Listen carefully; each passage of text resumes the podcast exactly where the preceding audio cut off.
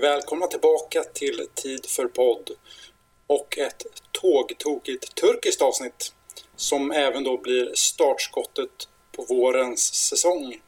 Vi gör en returresa idag bakåt i tiden till både 1963 och 2016. För det var ju tre år sedan vi recenserade 63 års Bondfilm From Russia With Love.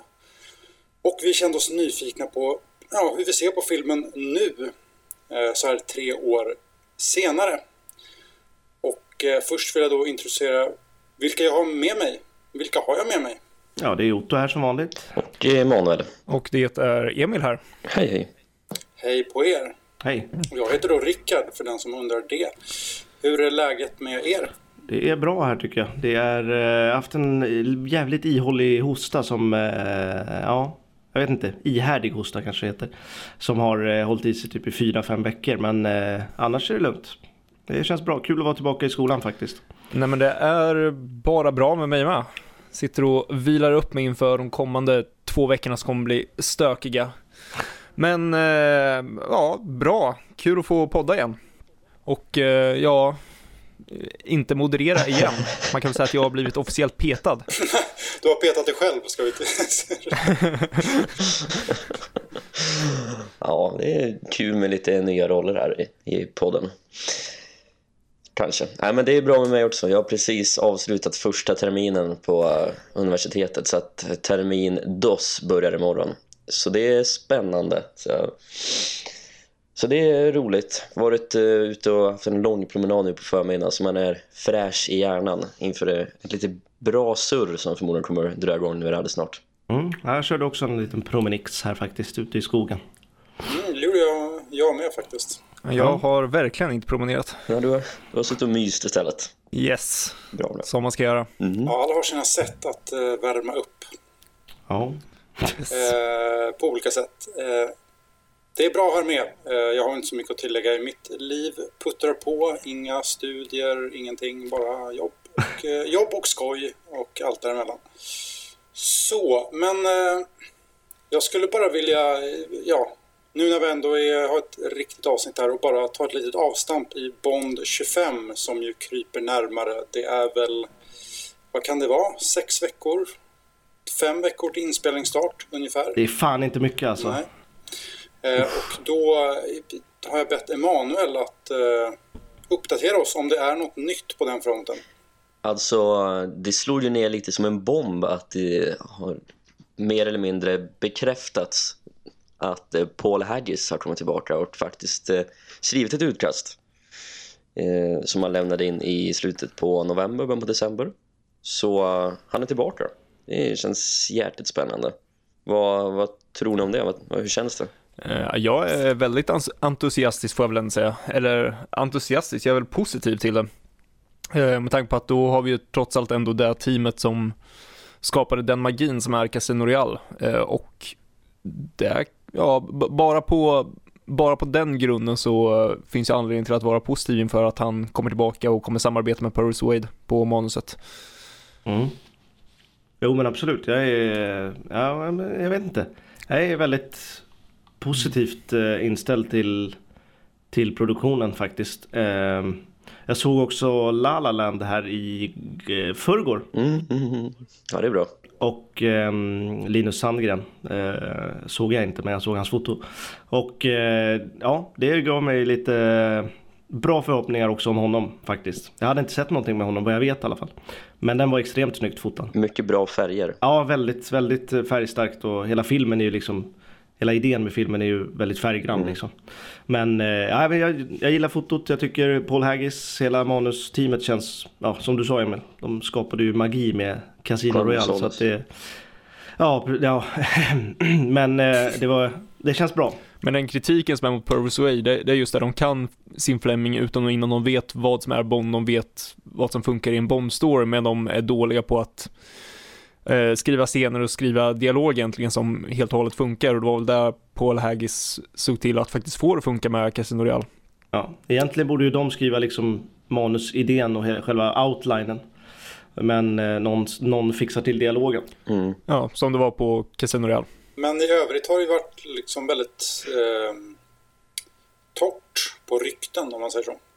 Eh, mm. Så att det är väl inte så mycket mer som har hänt. Vad jag vet i alla fall. Nej, alltså det var ju att Lea Seydoux mest troligt kommer tillbaka. Det tror jag vi redan har snackat om. Eh, att Jane Temin som gör, eller har gjort kläderna till Strife och Spectre inte kommer tillbaka. Eh, Fortfarande ja, alltså? Ja, hon gör Black Widow istället nu under våren, sommaren så att hon kommer inte ha tid. Eh, sen, ja, sen är det väl just inget mer. Men att Paul Haggis är tillbaka är riktigt spännande. Vi får se vilka som faktiskt blir krediterade. Om det blir John Hodge, Purvis Wade och Paul Haggis eller om det bara är tre av dem eller om det bara är två av dem. Det återstår att se. Ja. Så kan, vi ju säga, det vet inte om vi har pratat, eller har vi det, att det har varit väldigt mycket surr kring eh, Rami Malek som skurk. Ja, just det. Men det vet vi ju ingenting hur mycket, hur mycket det ligger i det surret egentligen. Men det har i alla fall varit lite rykten. Har ni sett eh, klippen när han får frågan om Bond? Det är två olika. Dels tror jag på röda mattan någonstans och när också hos Jimmy Kimmel. Ja, jag såg det hos Jimmy Kimmel och det, jag vet inte, det var någonting som sa mig bara ja, han är med. Han vet redan det nu. Alltså, ja. Jag vet inte varför jag fick den känslan men jag, på vissa märker man ju liksom, äh, ja på Adele var det ju ganska självklart.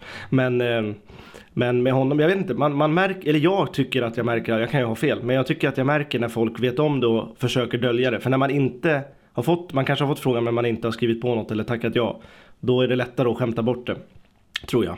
För att man är så. mer noggrann med att inte försäga sig när man vet om att man inte får säga någonting. Ja men exakt, han såg ut att vara exalterad bara så att han kunde inte hålla sin reaktion. Ja, och lite osäker och lite så här. I didn't say anything wrong did I? Ja, lite så. Lite, ja, jag vet inte. Nu har inte jag sett just den här, men samtidigt så är ju han, han är ju en väldigt speciell i intervjuer rent generellt. Han har ju en mm. väldigt spe speciell personlighet. Som gör att han eh, ja, men alltid framstår som lite, vad ska man säga? Lurig. Lite off. Ja, lite lurig off som att uh, han han är medveten om vad som händer men han vill inte riktigt delta och vara där. Som att han någonstans sitter och tänker på någonting annat och bara kör på liksom. Lite tillbakadragen på det här sättet. Och lite... Det är lite som Christoph Waltz eh, var också. Han var ju också lite sådär lurig. Man visste inte var man har han. Ja men exakt och man vet inte, tycker han om att vara här? Tycker han om samtalet? Man, man vet inte, man vet inte var, var man har han. Nej.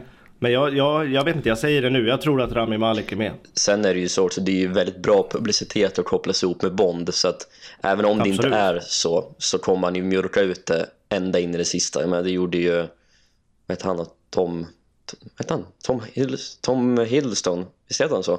Ja, Tom Hiddleston. Ja. ja, han var ju väldigt mycket så här, är jag här eller är jag där eller är jag Bond eller inte? Han drog ju ut på det otroligt. Ja. Och eh, om det inte är något mer där så går vi då vidare till eh, fantastiska succén Faktutmaningen och välkommen in på scen Emil. Eh, tack. Det här är en faktautmaning som jag själv Ja, jag vet inte, det, det, finns väl en risk för att ni har koll på det här, men jag tyckte ändå den var lite intressant, så jag tar, tar upp den. Eh, och om jag ska vända mig kanske, som alltid, börja med en fråga. Och då om jag börja med att vända mig till eh, Emanuel och Rickard då framför allt. Mm. Men Lancy Smith. Ja. Eh, det är ett namn ni eh, bör känna till men kanske inte ja, kan koppla nu på en gång. Vem det är. Var Formel 1-förare väl? ja, du är på rätt spår. För det är ju den karaktären som är med i Forever and a Day som är Formel 1-föraren där. Just det. Ja, på den där festen eller vad är det? Ja, och på Nej. banan med som Bond eh, träffar som man ska eh, rädda är väl till och med. Du menar ju Trigger Mortis? Ja, Tr Trigger Mortis menar jag, förlåt. Ja, exakt. Ah, okay. förlåt, ja.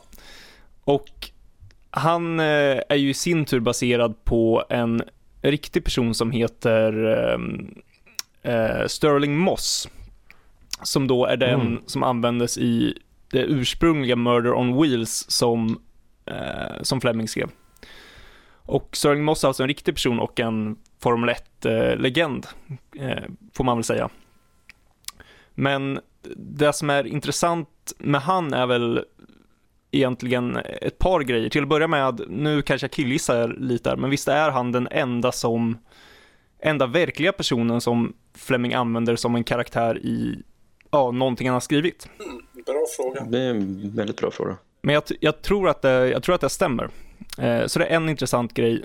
Nästa intressanta grej är att han faktiskt är med i en Bondfilm. Eh, ja. För han är med, eller Bondfilm inom citationstecken, han är med i Casino Real 67. Ah, Ja.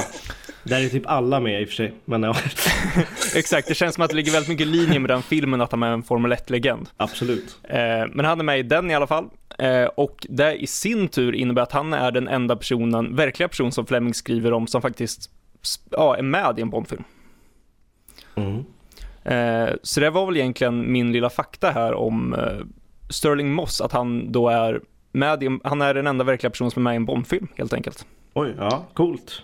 Som Fleming skriver om. liksom, både och. Mm. Men vad- Vad gör han i Casino Royale? Eh, han spelar en chaufför. Eh, du vet en, eh, det finns en racing-scen med eh, Peter Sellers är det väl som kör. Vad är det när han hoppar in i bilen utanför kasinot? Eh, yes, då, då står han vid eh, bilen där. Och eh, Då har man ju zonat ut för länge sedan. Ja, just det. Den biljakten som aldrig blev av. Han hoppar in i bilen, sen lämnar vi biljakten. yes. Ja, Vi släpper det där. ja okej. Ja. Ja. men det var faktiskt fascinerande. Jag hade ingen aning att han var med i Casino Royale. Eller att han en, eh, som är den enda verkliga personen som också figurerat i en Fleming-bok. Nu får vi anta att det är så. Ja, Ja. jag, jag tror, eller han är väl den enda verkliga personen som i alla fall, eh, Fleming namedroppar ju säkert personer, Mm. men eh, enda personen som i alla fall har en aktiv roll i, en, i eh, någonting som Fleming skriver. Men av Mm. alla personer som nämns så är han den enda som faktiskt är med i en film. Ja, nu, nu får det stämma. Vi får höfta med faktan lite. Det, det blir alltid bäst då.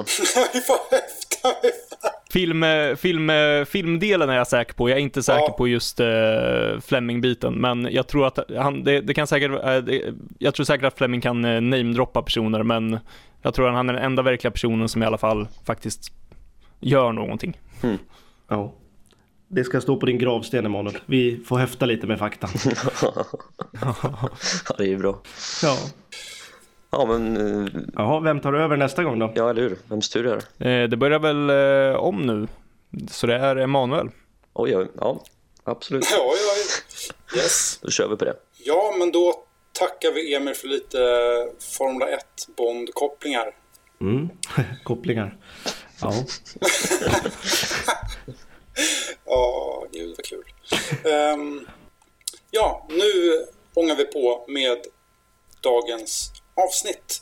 Och då har det helt enkelt blivit tid för returresa med Orientexpressen.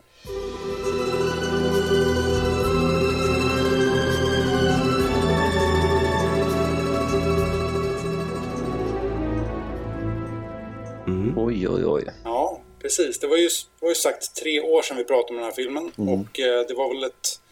Det var vårt andra avsnitt någonsin. Eh, det var väl lite knaggligt på sina hörn. Ja, jo. Jag har inte lyssnat i, eh, inför den här podden Nej, det har faktiskt. inte jag. Jag har ju lyssnat, jag har ju lyssnat förut men inte inför Jag det vet här. inte, visst, jag vågade inte riktigt göra det känner jag. Nej. Ja, Jag lyssnade på större delen av avsnittet och det är ju, det har sina brister. Det märks väldigt, eh, det märks väldigt tydligt att vi där och då inte, inte kände varandra så pass väl. Vi visste inte riktigt vart vi hade varandra. Nej, Nej. Nej. Det minns man ju från förut när man inte riktigt vågade säga vad man kände kanske. Ja, men dels, dels det, sen är det en helt annan dynamik mot vad det är nu. Ja. Mm. Det kan jag tänka mig. Men är, är From Russia With Love en film som ni brukar se om ofta? Eller är det tre år sedan sist? Nej, det är nog inte tre år sedan sist. Jag har nog sett den sedan dess, men det är ingen jag ser om jätteofta. Tror jag. Eh, nej, men för mig är det här en film som jag faktiskt ändå brukar återbesöka ganska ofta. Eh, såg jag om den senast igår för den här podden, men rent, rent generellt så brukar jag väl i alla fall se den en, två gånger per år. Eh, det är en film som, jag, det, var, det var faktiskt inte så länge sedan jag såg den senast heller. Eh, det kan vara ja, ett par månader sedan kanske. Mm. Eh, så det är en film jag ändå brukar återvända till väldigt ofta. Just på grund av att den är väldigt, eh, ja men, bondig och stämningsfull, flemingsk. Eh, och Verkligen. de, de få filmerna som är där, ja, återbesöker man ju mer naturligt om den sån typ av film man vill se och då är det ju några som är betydligt mer rena än andra och From Russia Love är ju en utav dem i alla fall. Ja, absolut.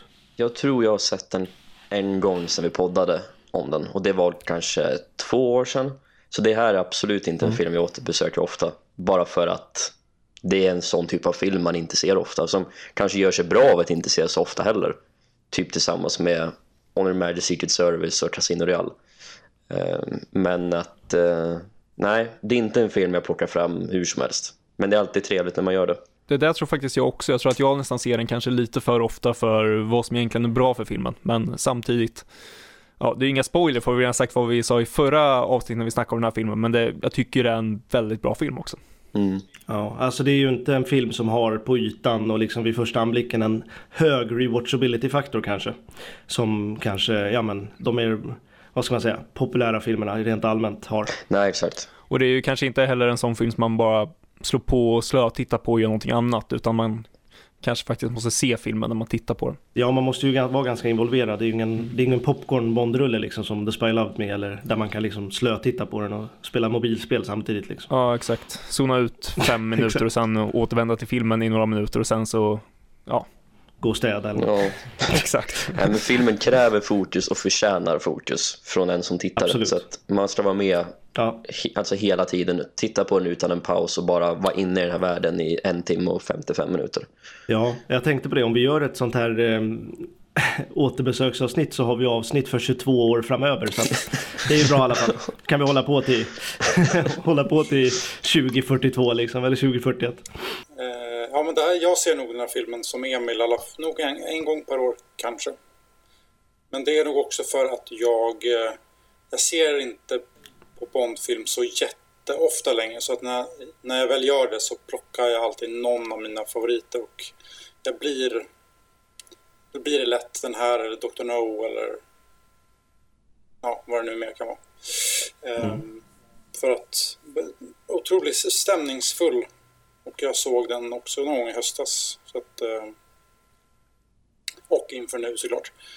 Eh, Den, den, eh, och den är ju speciell, den sticker ju ut på ett sätt ur Bond-serien som inte så många andra Bond-filmer gör och det är på ett väldigt bra sätt. Då.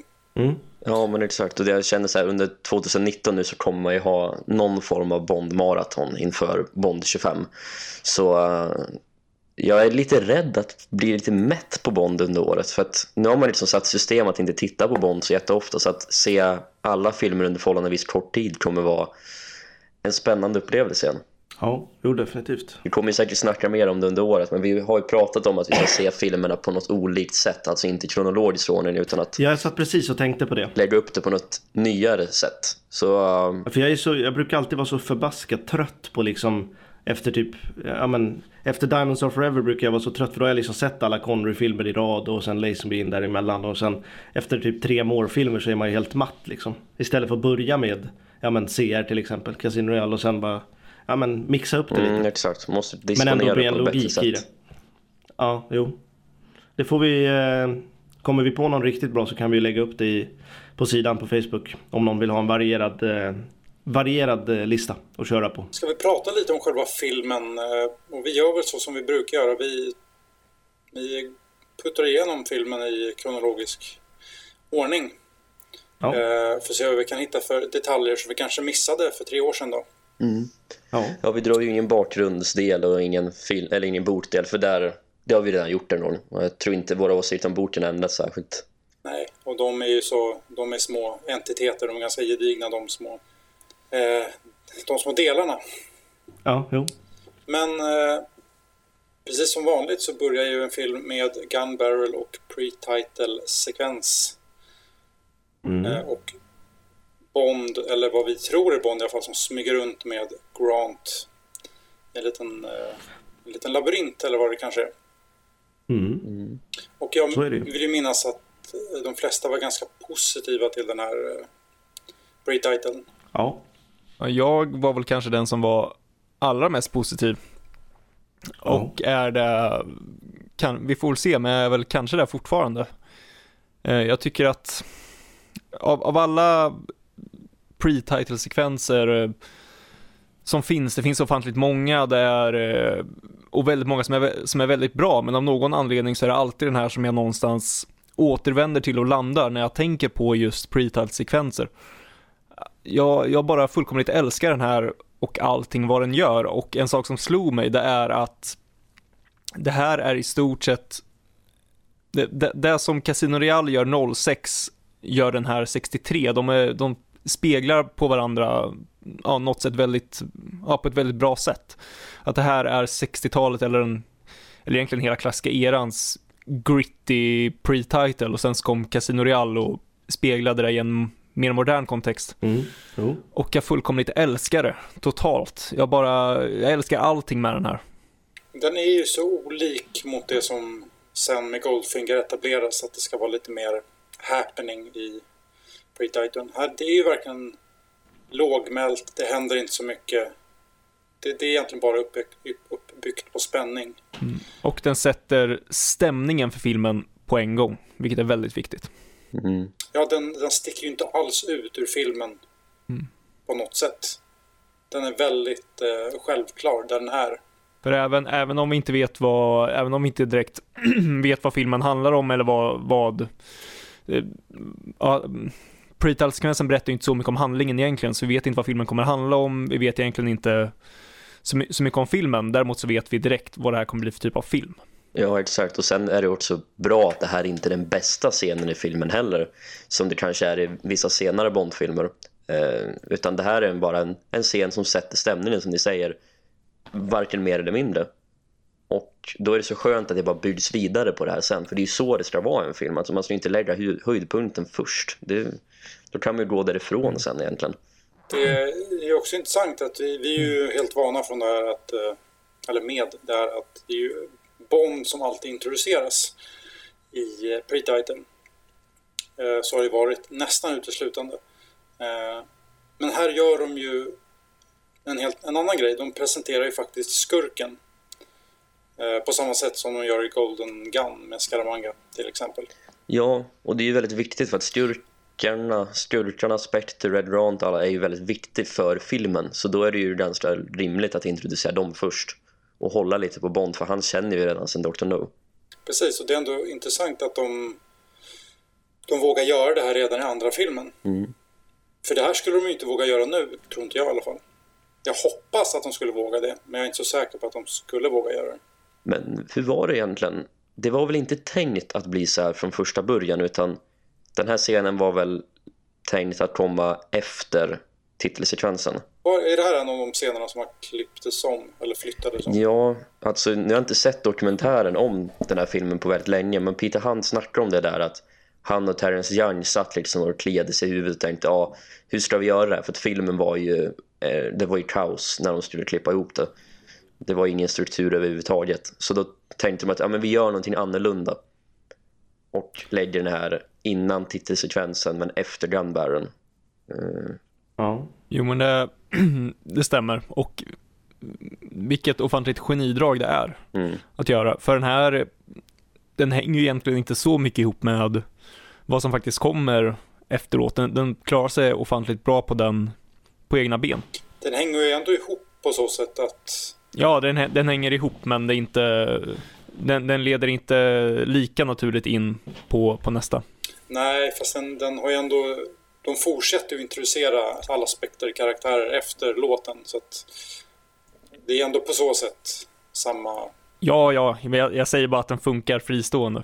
Ja, ja absolut. Ja, ja, det gör den. Men det är därför också, tror jag, funkar som en helhet. För att vi på något sätt lite, vi fortsätter på samma tema sen och eh, fortsätter att möta de olika skurkarna. Men det är ju så jäkla skönt och man bara andas in så här, och jävlar vad är det som händer? Nu, är någon, nu har någon dött här.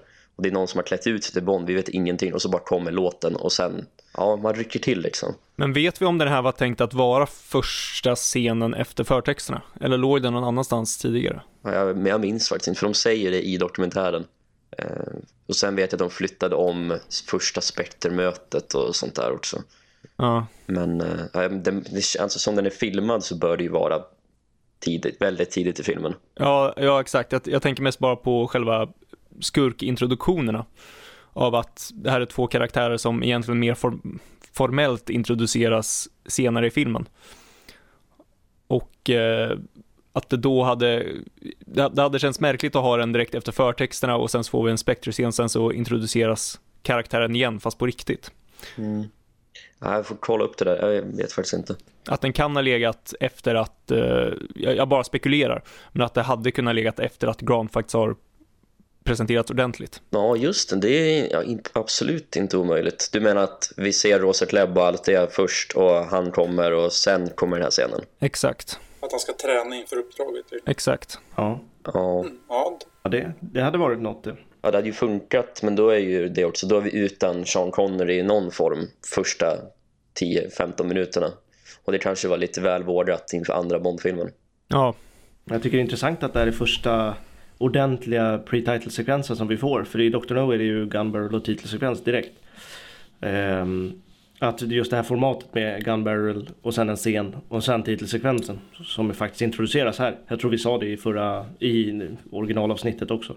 ja, det kanske inte... Men att det här var den första och det är inte det här man tänker på som en pre-title kanske. Nej, inte på det sättet som det sen blir inarbetat. Exakt, nej. Det kanske, men då, det kanske inte, de kanske inte hade planerat en sekvens här alls. Att det skulle vara som i nej. Dr. No. Ja, nej, nej, det hade de ju inte. Så det är ju genidrag. Ja, verkligen. Jag såg, From Russia, nu när jag såg den i veckan så var det första gången jag såg den på Blu-ray.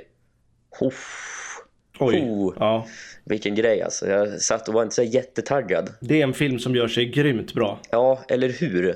Jag, liksom, jag satt med när jag bara, ja nu ska jag kolla på From Russia with Love, inte supertaggad. Så kommer Gun Barrel sekvensen i Blu-ray. Jag bara, ja, ja, så här är det. Nu åker vi.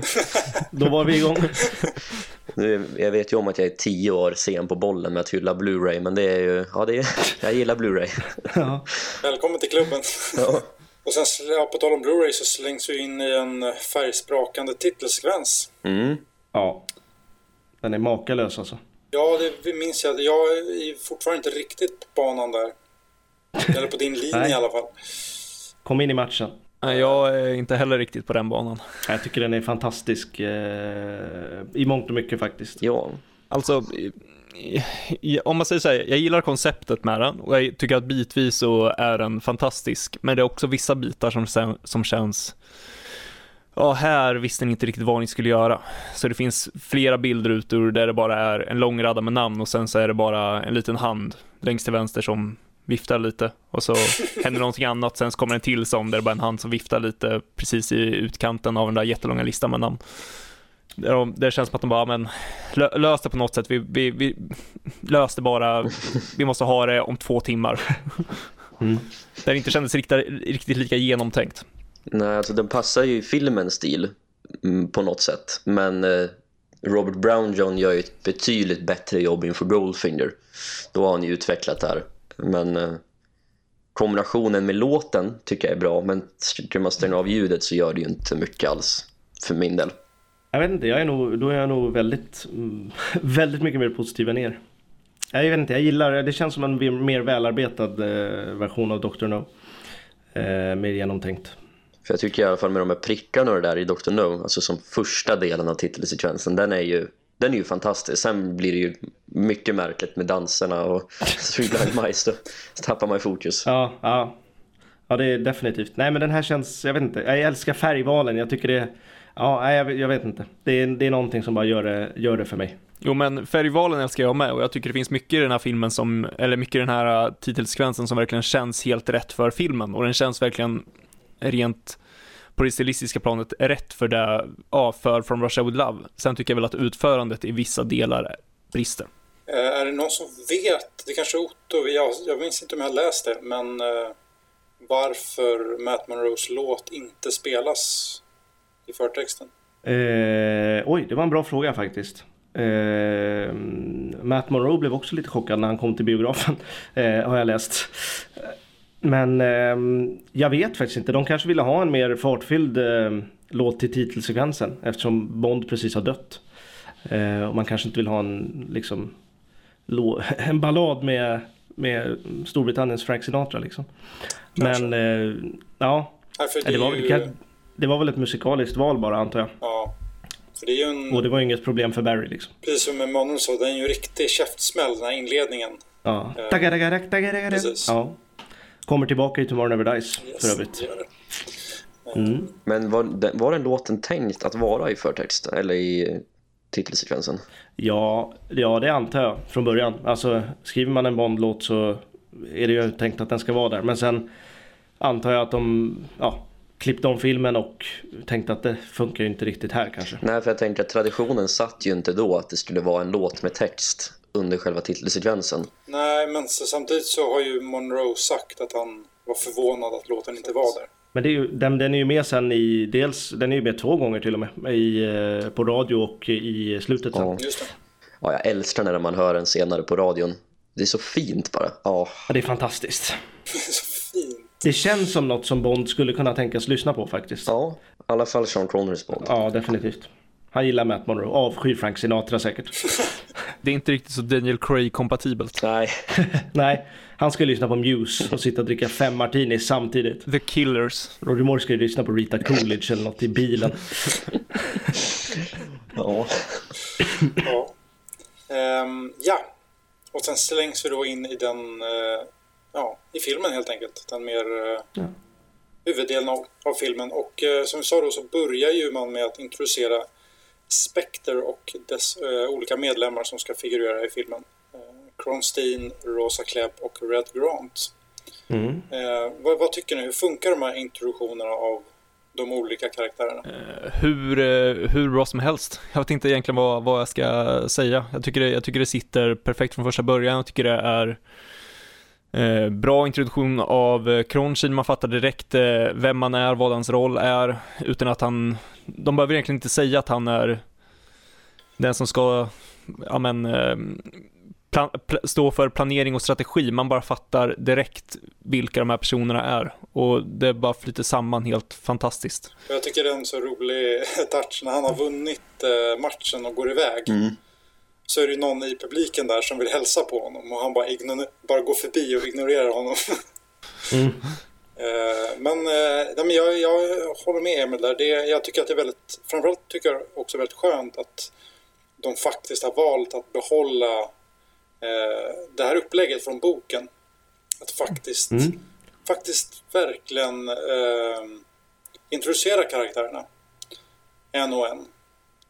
Eh, och min personliga favoritscen av de här är ju när eh, Tatiana åker till Rosa Klebb och ska träffa henne.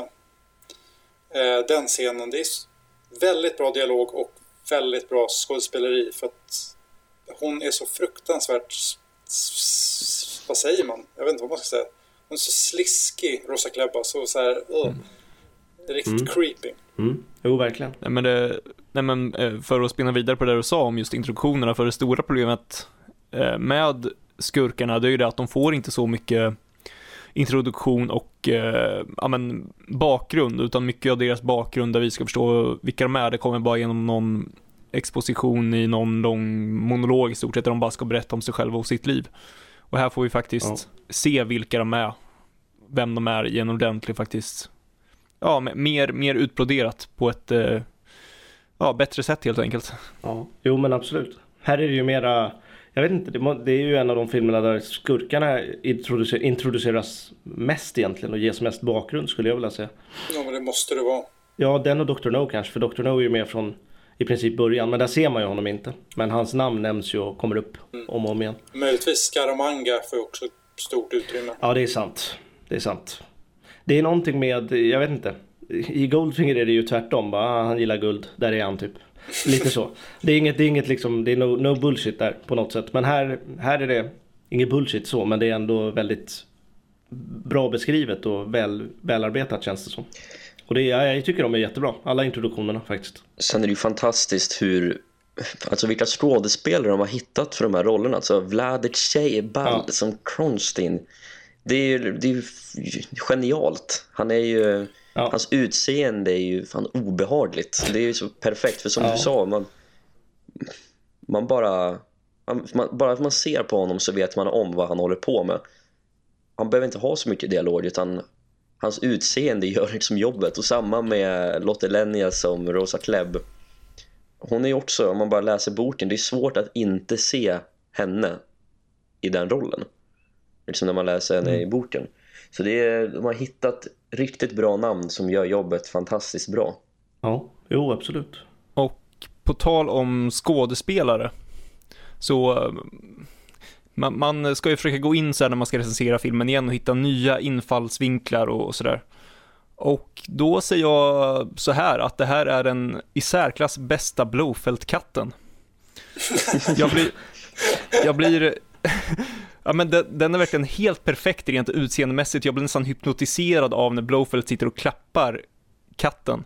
Och det, det, jag, jag slutar nästan fokusera på vad de säger. Kattens ögon är nästan lite så här hypnotiserande. Ja. Det, är ja, det är en ja, fantastisk katt. till och med katten ser lite Ja. crazy ut. Och får äta en fisk. En, eh, Ja. vad är det? Japanese fighting fish? Mm. Eller vad är det? Siamese fighting fish. Siamese till och med. Men en, ändå så här, alltså lite galen men ändå riktigt, ja men söt. Den har inte riktigt det här Ja. tokgalna utseendet. Nej, det Nej, det är ju inte. Diamonds Are Forever-katten liksom. Exakt. Ja, men det är också jävla genidrag att plocka in katten och fokusera på den istället för att eh, det säger ändå så mycket om Blowfeld. Om man bara hör hans röst och Ja. ser katten, ja, det är typ den bästa Blowfeld också, vill jag nästan påstå. Men det är ju det liksom. Man har målat upp en bild hur Blowfeld ska vara och läsa böckerna och första den här filmen och Thunderball. Eh, och det, det byggs upp så himla bra och sen när man får se honom i filmerna så blir man så här. Jaha. Alltså det är så svårt och de har liksom inte riktigt hittat rätt egentligen. Eh, någon gång och då blir man så glad när man ser att de ändå... Äh, han kan sitta där, vi behöver inte visa hans ansikte ens en gång. Nej. Eh, då, det ger så mycket mer. Det blir så mycket större effekt. Mm. Ja, och sen, jag tycker de gör, visar hela Spectre helt korrekt också. Det finns en, en line som Blowfelt har betydligt senare i filmen, men där de pratar om att de måste återfå lektorn. Och han säger något i stil med, redan eh, lovat ryssarna tillbaka lektor, eh, lektorn och Spectre håller alltid vad de lovar. Det är där vår organisation bygger på. Mm. Att de, de, de den biten med, de, det verkligen byggs upp den här organisationen det, det, ja, helt perfekt är den eh, representerad, inte bara att Blowfield är jättebra, men att det är en bra, de, de visar vad Spectre är på ett fantastiskt sätt också. Så som Spectre ska vara. Mm. Precis, samtidigt som man ändå inte riktigt förstår. Man, jag förstår ju fortfarande inte vad det är för någonting. Egentligen, alltså de har en ö där de tränar lite folk. Men vad, det är det, det är, man blir nyfiken för att det är fortfarande så här, okej men vad är det här för typer? Vad, vad vill de? Det vet man ju fortfarande inte riktigt. Mm. Det kommer väl mer i Thunderball helt enkelt.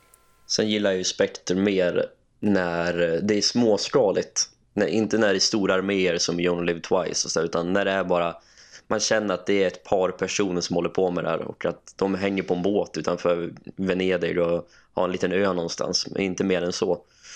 Istället för det här storskaliga som de håller på med senare. Nej. Då dimper vi ner i London och det tar alltså, nu ska vi se vad jag har skrivit, 18 minuter för oss att introduceras till eh, Bond. Ja. Och då ligger han i en eh, båt med en vacker dam kring sin hals, Mm, som det ska vara. som det ska vara. Ja, Great sport this punting. exakt. Ja, men det är det, man har inte saknat Bond riktigt heller, vilket är konstigt att säga. Men eh, den här filmen trummar på i så högt tempo, framförallt i början och vill jag känna alla andra färggranna karaktärer så att så när Bond kommer och säger ja just det, Bond är med här också, just det. Ja, precis. Och nu är det en och en halv timme kvar på filmen ungefär. Mm. Och Bond är med i typ 99% av alla scener i resten av filmen. Mm. Nu är det bara, bara Bond för hela slanten. Ja, absolut. Det, det, det får vi inte se ofta nu för tiden. Nej, Nej. Emil skrattar uppgivet. Ja, fy fan. rätta mig om jag har fel, men det är väl en enda scen Bond inte är med från och med nu och det är när, då hör vi hans röst och det är ju på M's kontor när de avlyssnar informationen om eh, lektorn. Eh, ja, och ehm, i, på Spectre-båten. Ja, Mm. i Slutet. slutet, ja. Men i övrigt, Mm, Men övrigt så är han med. och att Bond driver, han driver fram handlingen varenda scen. Det är också väldigt viktigt att komma ihåg att Bond ska vara i mitten och han ska ta reda på saker och han ska, Fast det är det som är intressant. Han driver ju egentligen inte filmen. Det är, det, som är, det är därför jag älskar den här filmen. För egentligen, det är ju Red Grant som driver filmen. Ja. Han får ju Bond precis dit han vill hela tiden. Även om Bond i, som det porträtteras, alltså han tror ju att han driver filmen. Ja, exakt. Och gör det till många mån också, men Red Grant är ju, är ju alltid några steg bakom och puttar han i rätt riktning. Ja, exakt. Det är, det är Bond som dri, driver storyn framåt för oss tittare, men egentligen så är det någonting helt annat som händer. Han är ju en, han är en del i uh, Kronsteins uh, schackspel, helt enkelt. Mm. Mm. Eh, men vi är ju i London som sagt eh, och Bond får sitt uppdrag av M. Eh, jag vet inte, det finns kanske inte så mycket att säga här. Det, är ju, det jag gillar här verkligen är ju Connerys... Eh, jag vet inte, han är så filurig på kontoret. när, han, när han kommer in och ska kasta hatten. For my next miracle. Oops, där stod chefen. Stänger dörren lite lätt bakom sig. Och den knarrar också som fan. Eh, Och så går den igen. Ja. Han är lite full i fan sådär. Det är väldigt roligt att se Connery när han får latcha lite.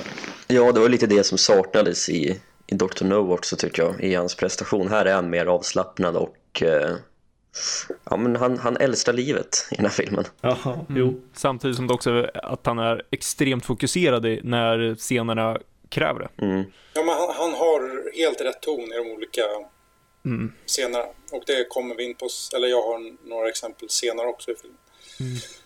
Eh, just det, sen skulle jag vilja fråga en sak som i och för sig har, har att göra med punting. Eh, jag minns inte om vi tog upp det för tre år sedan, men vad tycker ni om den idén att Bond har en liten fling på hemmaplan? Ja, jag tycker det är bra. Alltså, det är väl ändå i linje med hur Flemings Bond var. Han hade ju olika kvinnor på sidan av där i, i London. Så att, och det är ändå någon han har träffat förut, som vi som tittare träffat förut. Så att jag tycker det känns naturligt. Men att det räcker med att hon är med de två första bara sen. Hade hon varit med i fler filmer som var tanken från början hade det blivit lite tjatigt. Men nu är det ändå perfekt avvägt. Ja. Det var ju de, Eunice Gayson och Louis Maxwell som slog som Sylvia Trench och Miss Moneypenny. Mm. Ehm, så att ja.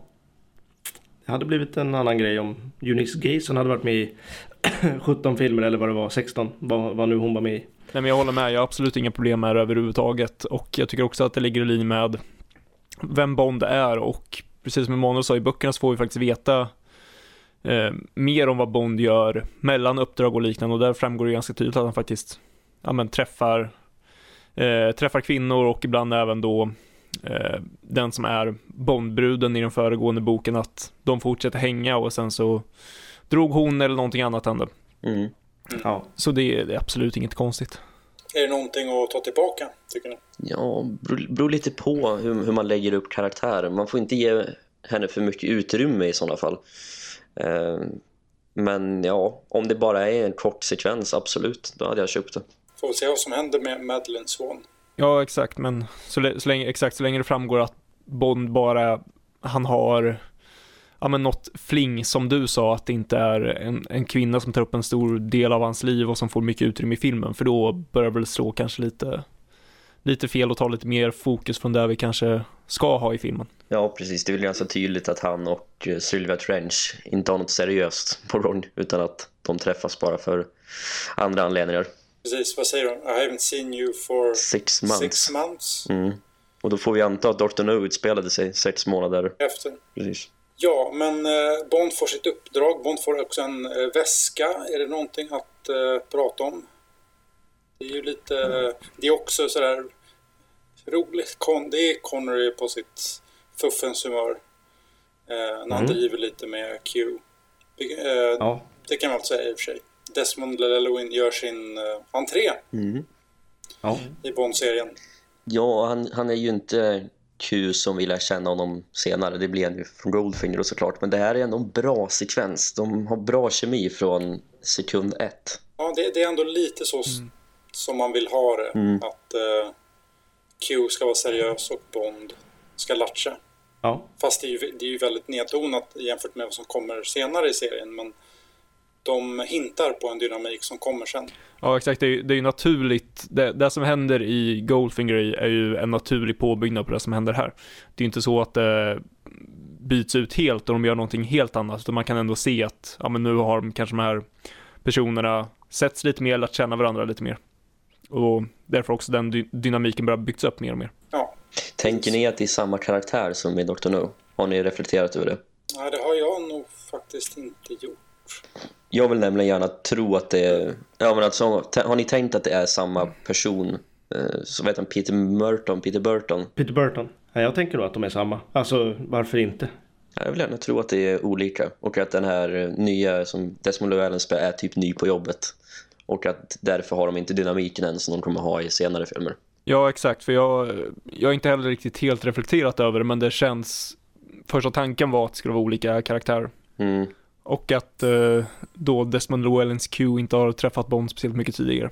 Nej, alltså Q är ju egentligen bara som M. En, Ja. En bokstav. Det är ju inte, liksom Judi Dench är ju inte Bernard Lee M. Sådär. Eh, och Ben Whishaw är ju inte Peter Burton. Så att, eh, ja, nej men det, det kan nog vara eh, olika faktiskt. Jag har inte reflekterat så mycket heller men. Ja, för i Dr. No så säger de väl bara Armor. Armorer, precis. Ja. Ehm, yes, Bond tar sitt pickeback. Eh, lite motvilligt. Och drar sig till Istanbul. Direkt får vi en, eh, en väldigt eh, bra replik som vi ju sen kommer, som blir viktigare och viktigare ju längre filmen går. Nämligen Until they go wrong. Ja. Mm. Eh, också sån här väldigt fin touch av replik som känns lite spionig utan att bli parodisk. Och eh, ja, det, jag, jag gillar den väldigt mycket. Och Mm. det blir ju ännu mer tydligt och väldigt kul också senare då när Bond och eh, Grant träffas för första gången. Då, då behöver de inte ens... Alltså, de säger repliken fast vi får inte höra den för att tåget låter för mycket. Men vi vet exakt vad som händer. ja, Det, absolut. nej men eh, jag håller med, det det är en sån skön agent. Det, det är agentigt men det känns inte fånigt utan det är det, det funkar, funkar perfekt och jag gillar sådana små detaljer i, i, eh, ja men i framförallt kanske om 60-talsfilmerna när de tillåter sig vara lite mera ja men agentiga, hålla på med lite sådana saker som kodord och liknande som idag kanske känns lite larvigt. Men jag kommer, alltså jag är helt säker på att när jag såg From with Love första gångerna på VOS så hör man Bond och Grant säga de sakerna till varandra utanför tåget senare i filmen. Ja. Alltså jag är helt 100% säker på att jag har hört det förut men att när jag sen såg den på DVD så var det borttaget. Ja. Och eh, jag försökte lyssna nu när jag såg på det med högsta volym på tvn. Och man hör det jätte, jätte, jättesvagt. Eh, men jag har absolut inget att backa upp det med för jag kan inte kolla på VHSen av naturliga skäl. Men om, om någon av våra lyssnare har en VHS och From Russia With Love, Skicka den till oss. Jag tror faktiskt jag har den på VHS. har du en VHS? Har du en VHS-spelare då? Nej. Nej. Det har jag hemma i Stockholm. Ja, då får vi ta och kolla på det när... Jag kan, eh, jag, jag kan undersöka i mitt eh, arkiv om, om jag har den på VHS, men jag vill ha för mig att jag har den på VHS. Gör det, för det här är en fråga som har jäckat mig i typ tio år nu. Oj. Varför är ljudet borttaget? För att eh, det har vi pratat om ju, liksom, om vi tycker att man ska pilla i filmerna eller inte. Mm. Och det har vi tyckt nej på. Ja.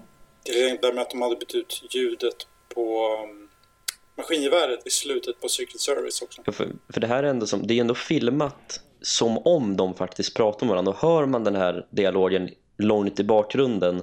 ja, Jag vet inte, hade det varit menat att ljudet är borttaget borde det varit filmat på annat sätt tycker jag. Men samtidigt, jag har ingenting att backa upp med mer än mitt minne från typ 12 år sedan. Men varför, eh, varför borde det ha varit eh, filmat på ett annat sätt? Nu blev jag nyfiken på det. Ja, Det är bara att kameran liksom zoomas långsamt in på dem när de här två pratar med varandra som om vi ska höra vad de säger. Hade det varit, alltså hade ljudet varit borttaget redan från början så tycker jag att det kanske borde vara rök i förgrunden eller någonting. Alltså tydligt att vi hör ingenting eller vi hör en högre tågvissla i bakgrunden. Någonting bara så att vi förstår att okej, det är inte mer att höra det här. Men nu är det liksom upplagt som en vanlig dialogsekvens att det ska fokuseras på dem. Zoomar man in brukar man ju också höja liksom ljudet. Att vi fokuserar på någonting annat eller ja men exakt. Ja men exakt, för det jag tänker att man zoomar in för att eh, vi ska komma närmare och se att vad det är Bond tar Mm. fram så att vi ska förstå, ah, okej, de pra- det är den dialogen de har. Ja, Att vi ska se att han tar fram cigarettetuiet ja jo. och det. Och att de håller på med tändare. För då borde det vara, vara mer fokus på det, typ närbild på tändarna eller vad som helst. Nu är det bara som att de pratar med men att vi inte hör vad de säger och då känns det lite off. Men om någon har möjlighet att kolla VHSen så hade jag velat veta vad som faktiskt är rätt. Ja, om lyssnarna har en... Eh, har grejer ni vill skicka så skicka. Eller bara om de själva kan kolla upp. Ska de skicka en VHS-spelare till oss? Eller? Nej, nej, men jag menar ju VHS. Ja, men Men, eh, Emil hade ju VHS. Eller? ja. Eh, och efter den där eh, första kodords eh, ut, ja, utväxlingen så åker Bond till den fantastiska Kerem Bey spelad av Pedro Armendariz. En mycket, mycket älskvärd person. Ja. I alla fall i filmen, inte i boken. Ja. Nej. Ja, de har ju tonat ner han lite i boken. Eller i boken, i filmen menar jag. Eh, här tycker jag är nästan det, den första, nej inte den första, men alltså de har verkligen, de har verkligen fått in så klockrena skådisar i rollerna. Ja. Och det är nästan tydligast med Pedro Armendariz tycker jag. Mm. Ja. Ja, oh, ja. Han är gästvänlig, han är trevlig, alltså de har väldigt bra dynamik tillsammans. Eh, finns lite jävlar anamma i honom också, det är härligt. Men alltså det känns som att, eh, jag vet inte om jag sa det vid From Russia With Love avsnittet, men det här är det här är nog en av de bäst castade filmerna, om inte den bäst castade filmen. Om, man, om jag ser till karaktärerna i böckerna, eller i boken rättare sagt, och eh, hur liksom, ja, er, hur avvarbara de är, eller vad man ska säga, hur utbytbara de är. För det går liksom, jag kan inte se mig någon annan som Kronstein eller som Rosa Klebb eller som Red Grant eller Karen Bay för den delen. Det, det är sjukt svårt. Medan man som liksom, ja men ta något annat exempel från någon annan film så kan man ju byta ut Hans från Your Left Wise. Ja exakt, byta ut Hans eller byta ut liksom Ja men, ja, jag har inget bra exempel just nu. Stampa! Ja exakt. Ja, men det, det finns vissa som liksom går att byta ut utan att det blir någon nämnvärd skillnad så. Men här är det svårt att så här, slänga in någon annan som Kronstein eller som Klebb. Så eh, ja, jag vill nog hävda att det är en av de bästa, om inte den bäst castade filmen. Sett till karaktärerna och, och rollerna de gör. Skådisarna alltså. Ja, men det måste jag ju nästan skriva under på. Faktiskt. Ja, det, det är så pass många roller och alla är helt klockrena. Ja, Det ja. är, det är tre, tre liksom större skurkar som syns i Bill Blowfelt. Också i och för sig så fyra skurkar då. Eller fem skurkar till och med, åh herregud. Den, den hela armén med skurkar. Och alla är helt klockrena, vi har Karim Bey, vi har eh, Tatjana, all, allting är bara alla är verkligen perfekt för det de gör. Visst, det finns andra filmer som är välkastade, men då är det oftast kanske skurken är klockren, det finns någon handlangare man gillar. Mm. Det är färre roller här, så pass många roller och alla är bara helt givna i sin roll. Mm. ja. Ja, men också ända ner till, eh, till biroller. Alltså alla Kerim Beys söner. eh, Vavra. Ko- Ko- Vavra, konduktören på tåget. Mm. eh, Ja, just det. Alla är så här... Det, det är verkligen som en värld som lever där för att det känns så självklart. Ja. Alltså om jag någon gång åker till Istanbul då kommer jag bli ledsen om jag inte hittar någon av Kerim Beys söner. Du får fråga, du får fråga det. Where, where does Karen Bay live? I, vid, när du kommer till flygplatsen. I'm looking for Karen Bay. His son was supposed to pick me up at the airport. Du går, du går fram till någon bara, can I borrow a match? Och de, de bara, vad fan är det med dig? Det hade varit underbart om de svarar, I use a lighter. Då hade du fått gåshud så du skriker om det. Fy fan vad coolt det hade varit alltså. Ja, nej, men alltså det är den enda film jag kan tänka mig möjligtvis konkurrerar med From Russia With Love på det här, på det här planet är väl Casino Real. Men då, det är inte lika många karaktärer i den filmen heller så då vinner nästan den här filmen på, på det då. Ja, Här är ju folk överallt liksom, alla känns bra. Ja, alltså där skulle ju om, om Casino Real skulle liksom tävlat så skulle ju ja men Le Chiffres flickvän varit perfekt castad och det tycker jag inte hon, alltså det är inget klockrent över henne på det sättet. Ja exakt. Och samma med, eh, vad heter han? Skalliga snubben också som är, är med. Kratt. Ja, just det. Mm. Som också är så här lite intetsägande. Här är ingen karaktär intetsägande. Mm. De har jävligt stark karaktär allihopa. Men det handlar ju också om, om att de är bättre skrivna, alltså rent skådespelarmässigt med det. Ja, ja, absolut. Mm. Till och med bulgaren som eh, smyger runt efter, eh, efter Bond är helt klockren. Åh. Jag kommer att tänka på det, jag kommer att tänka på det när jag såg filmen, att om vi ska spela roller i den här filmen, då ska Rickard spela den där bulgaren. Bulgaren, absolut. Alla dagar i veckan. Jag tänkte på honom, alltså hur är han verkligen så klockren? De har tagit en random snubbe, satt på en lös mustasch och en basker. Ja, men han, är ju, han är ju perfekt. Alltså, det är ju så här karikatyr nästan på Hans, eh, hans, kav, hans kavaj, hans kavaj är ju helt underbar. Åh, älskar den mannen. Det är lite, Han ser ut som Groucho Marx typ. Ja, men faktiskt. Man vill ju veta mer om honom. det vill man verkligen. Bara det att han dog två gånger i filmen ursprungligen, det är ju fantastiskt. Och det, hur kan man... Det visar på att det, de inte riktigt hade koll på vad de höll på med. Alltså. Nej. Nej, så... Reboota honom. Ja, ja. Ja, han ska in. Bulgaren. Rickard får komma in och spela, spela honom. Bulgaren Ja. låter som Jean-Claude Arnauds kompis typ. Kulturprofilen och Bulgaren. Jag tycker, jag tycker det låter som en Beck-film. Beck, Bulgaren. Ja, herregud. Precis, nu har vi då träffat Karen Bay och nu kommer en scen som, ja, vi har pratat om det här förut, men det måste tillbaka snart i en Bond-film. Alltså, Bond går runt på sitt hotellrum och kollar så att allt stämmer som det är och letar efter buggar. Buggar, vad säger man? Ja. Tango? Eh, till, till, till Bond-temat. Letar efter salsa bakom tavlan liksom. Nej men eh, ja. Eh, jag älskar den scenen. Ja. Jag med. Det enda jag tycker är dåligt är Bond-temat är med. Varför då? Och det är ju konstigt för att jag tycker, ja, men jag tycker det är en lågmäld scen. Man kan inte ha liksom da, da, da. Jag tycker det är perfekt. Nej, det är amatörmässigt tycker jag. Jag tycker det är jättedåligt alltså. Den kanske inte ska vara så bombastisk som den är i den scenen, men jag köper ju helt att Bond-temat det. Ja men alltså ackorden kan ju vara där men inte den där, inte bebop-delen när han går liksom och letar buggar.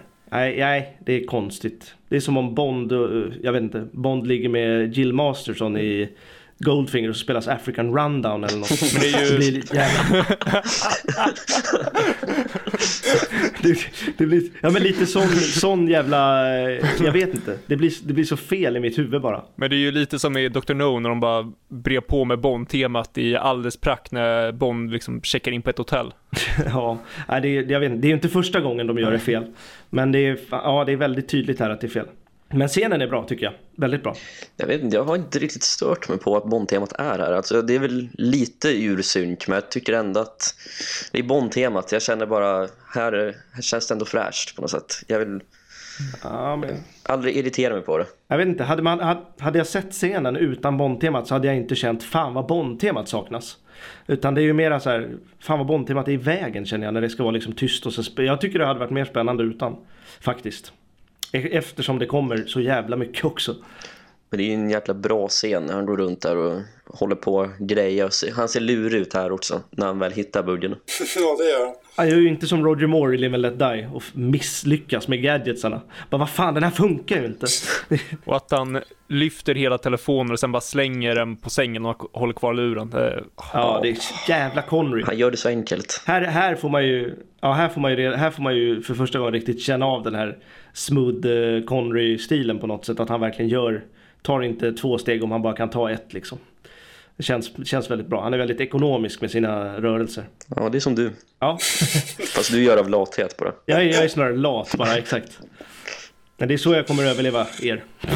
Du är ekonomisk med dina steg. Ja, ekonomisk med dina rörelser till och med.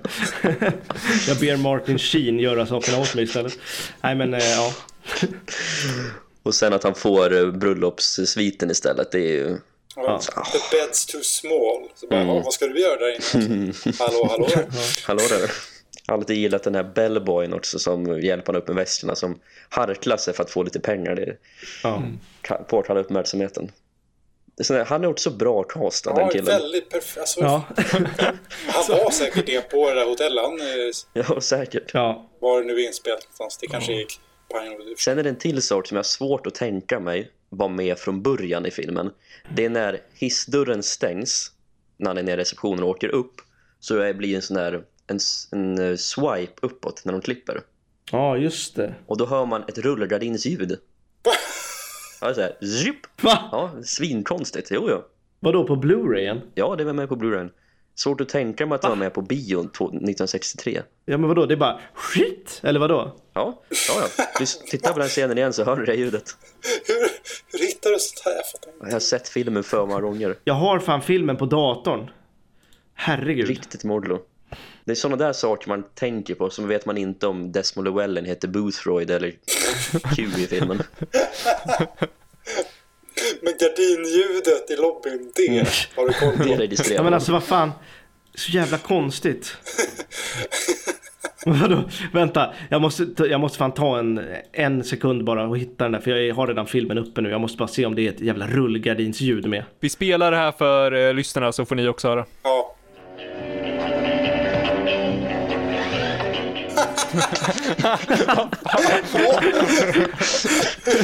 Det låter ju verkligen som att någon flyger iväg med en drönare eller något. Bara, Hur kan man ha missat det? jag trodde du skojade med mig först Emanuel. Det var nytt med övergångar för Peter Hunt. Ja, Tack för den detaljen Emanuel. Ja, verkligen. Det ju- Det borde du haft i faktautmaningen. ja, eller hur? Ja, eh, Bond och eh, Karen Bay utforskar under jorden och eh, periskopernas funktion. Och tittar på damer underifrån sina kjolar.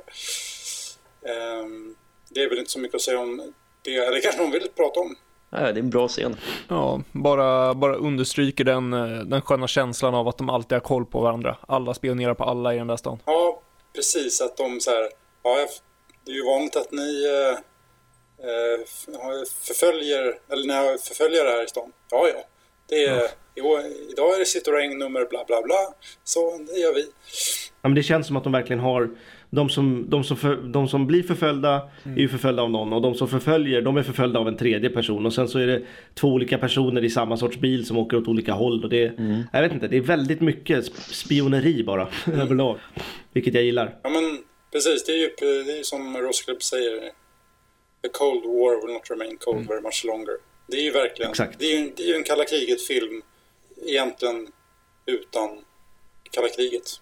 För att det är ju Spectre istället. We have people everywhere. Ja, det har de verkligen. Ja, det är lite Mr White här faktiskt. Ja. Ehm, ja, på tal om eh, bilar som åker åt olika håll så är det det som händer nu. Mm. Bond och Karen Bay tar en bil och åker till eh, ett romskt läger. Karen Bays friends, som man kallar dem. I use them like the Russians use the Bulgars. Ja.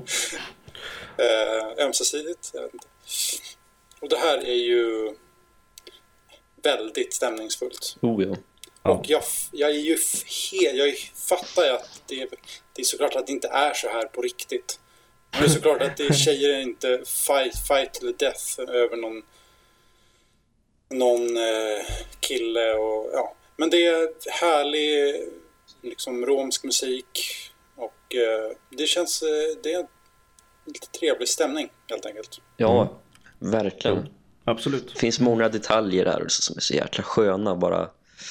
Det är så en inbodd värld som Bond kliver in i. Ja. ja. Det känns som det där lägret har liksom varit där i tio år. Och det är liksom inte, ja men jag vet inte. Det känns som de inte liksom de vet vad de har varandra och alla är liksom, jag vet inte, det är som en stor familj på något sätt. Ja, men det är, det är någonstans hela den här känslan i filmen av att allting är genuint, alla, alla karaktärer finns på riktigt, de existerar utanför filmen, allting vi ser händer ut, även utanför filmen. Det är som att Bond bara får kliva in i deras liv i den här filmen. Det är helt fantastiskt. Ja, absolut. Det känns lite som en, eh, jag vet inte, jag kommer att tänka på det nu bara, men eh, det lägret känns lite som Eon Productions överhuvudtaget. Vavra är ju Cubby. Och sen så har vi ju lite folk runt omkring som liksom kommer in och så kommer Karin Bay där och gör lite grejer och ja, jag vet inte. Det känns lite som Eon Productions och överlag. Cabby hade ju kunnat spela Bavra om han hade velat. Ja, absolut. Absolut. Är det här, eh, är det här eh, filmseriens första riktiga, ordentliga, storslagna actionscen, skulle ni säga? Ja. I Dr. No är det ju just ingen... Det är väl fighten på slutet när han springer som en jävla skräcködla, men det är ju, det är ju, ja, jag vet Ja, men det är inte så många som fightas. Det här är ju en, Nej, här är det ju en riktig, många som är med liksom. ja, här är det mayhem. Det är ju riktigt. nästan lite cowboys mot indianer feeling på det. Ja, faktiskt. Det är lite CR67 faktiskt. Men det liksom skjuts pilar och de här vagnarna som... Kastas eldgrejer och Ja. folk eh, kramas och ramlar ner i vatten. Och, ja, det är, den är underbar när de håller på att brottas och bara ramlar ner. och slänger sig i vattnet. Ja, exakt. Bond välter ett bord med några på och bara drar åt helvete. Det är så coolt hur han skjuter från höften också. Alltså, sånt där får vi inte se längre för att det är ju orimligt men det är så jävla coolt. Ja, Ja, men det är ju bara bra uppbyggnad med dansen och de äter lite och det är spännande och sen kommer den här striden. ja. Jag måste ju säga dock att alltså den fighten mellan, eh, ja, vad de nu heter. Sora, Sora heter väl någon? Och någon annan Ja. heter eh, någonting. Alicia Gur. Vet jag att skådisen heter i alla fall. Jag vill inte helt hemma varför den där ska vara med i, för jag tycker den gör ju verkligen absolut noll. Varken från eller till. Nej, exakt. Eh, den, är ju bara, den är ju bara egentligen till för att liksom, ja det är lite sexigt med två tjejer som slåss. Ja. Känns det ju som. Jo, jo absolut. Den kommer ju från främst, det är ju med i boken, men Ja.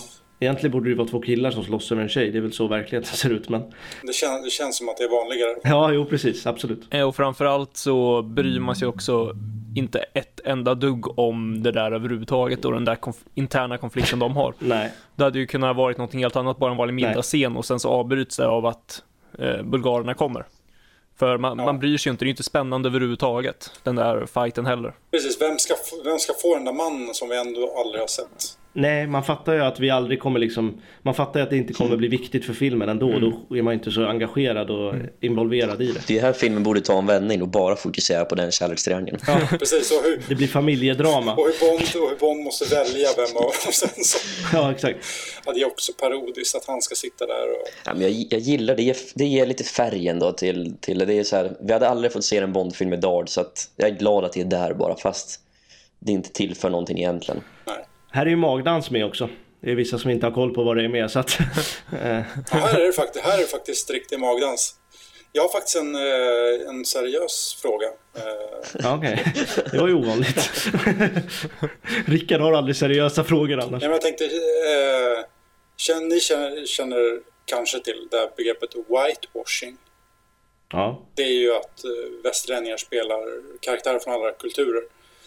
Eh, och det är, nu, nu för tiden är det väldigt kritiserat och det finns ju liksom ingen poäng att kritisera från Russia of Love för att det är en 50 år gammal film.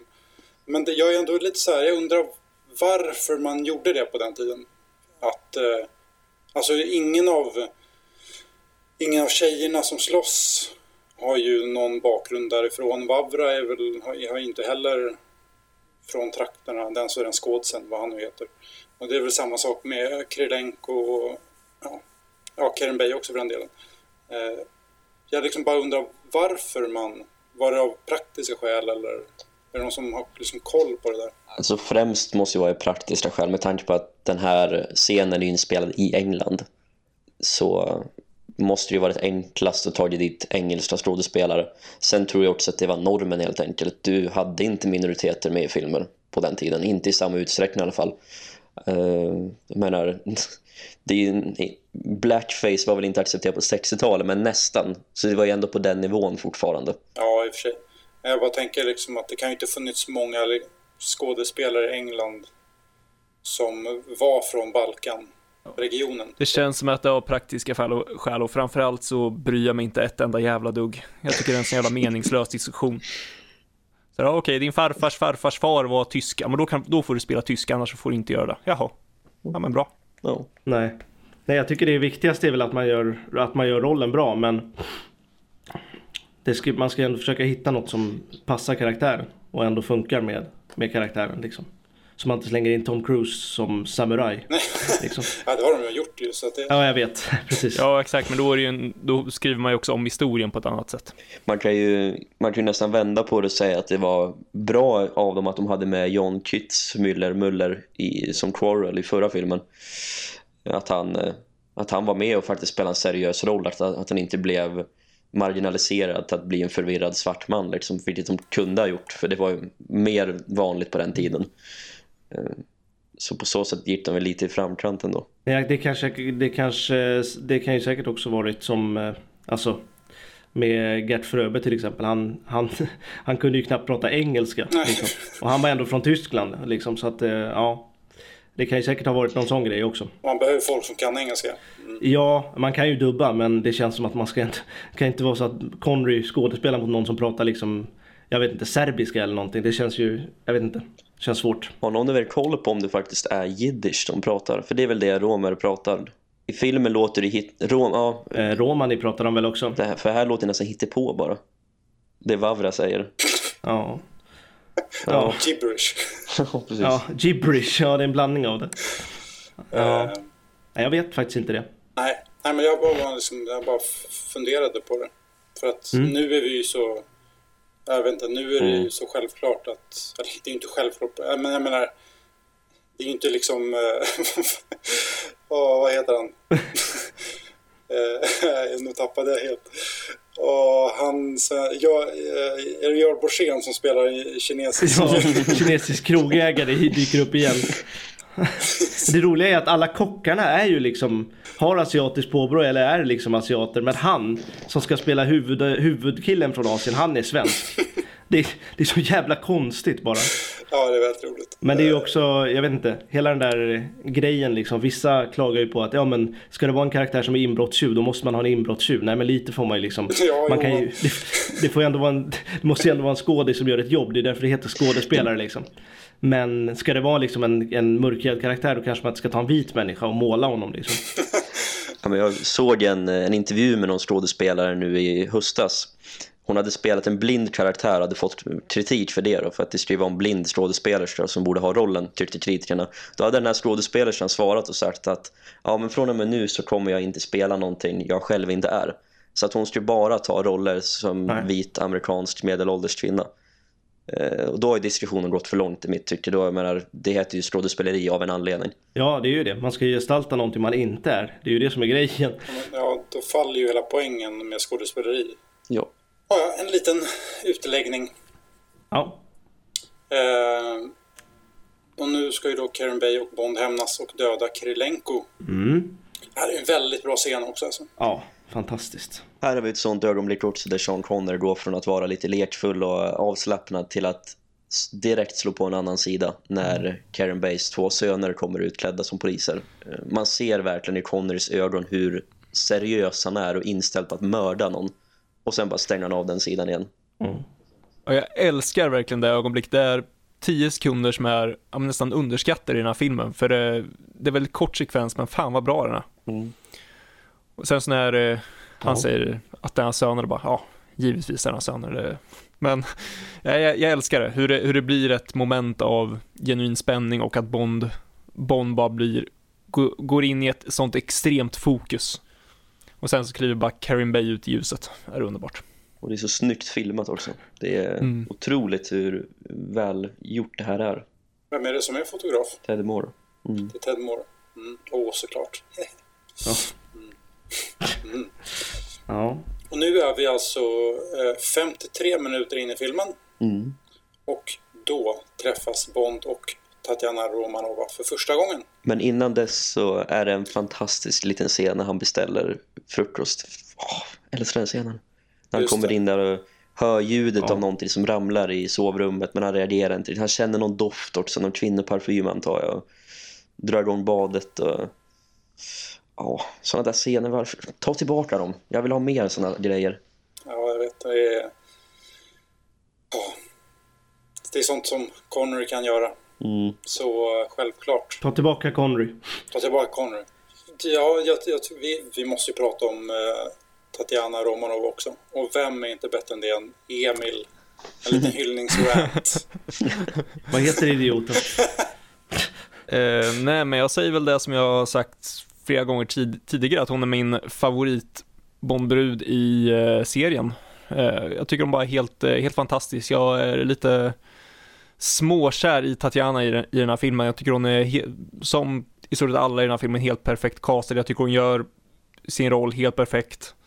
Som den, eh, vad ska man säga, oskyldiga arbetaren på det sovjetiska konsulatet som bara blir indragen i den här eh, spionhärvan. Ja, och inte alls fatta vad det är hon egentligen är med om. Nej, exakt.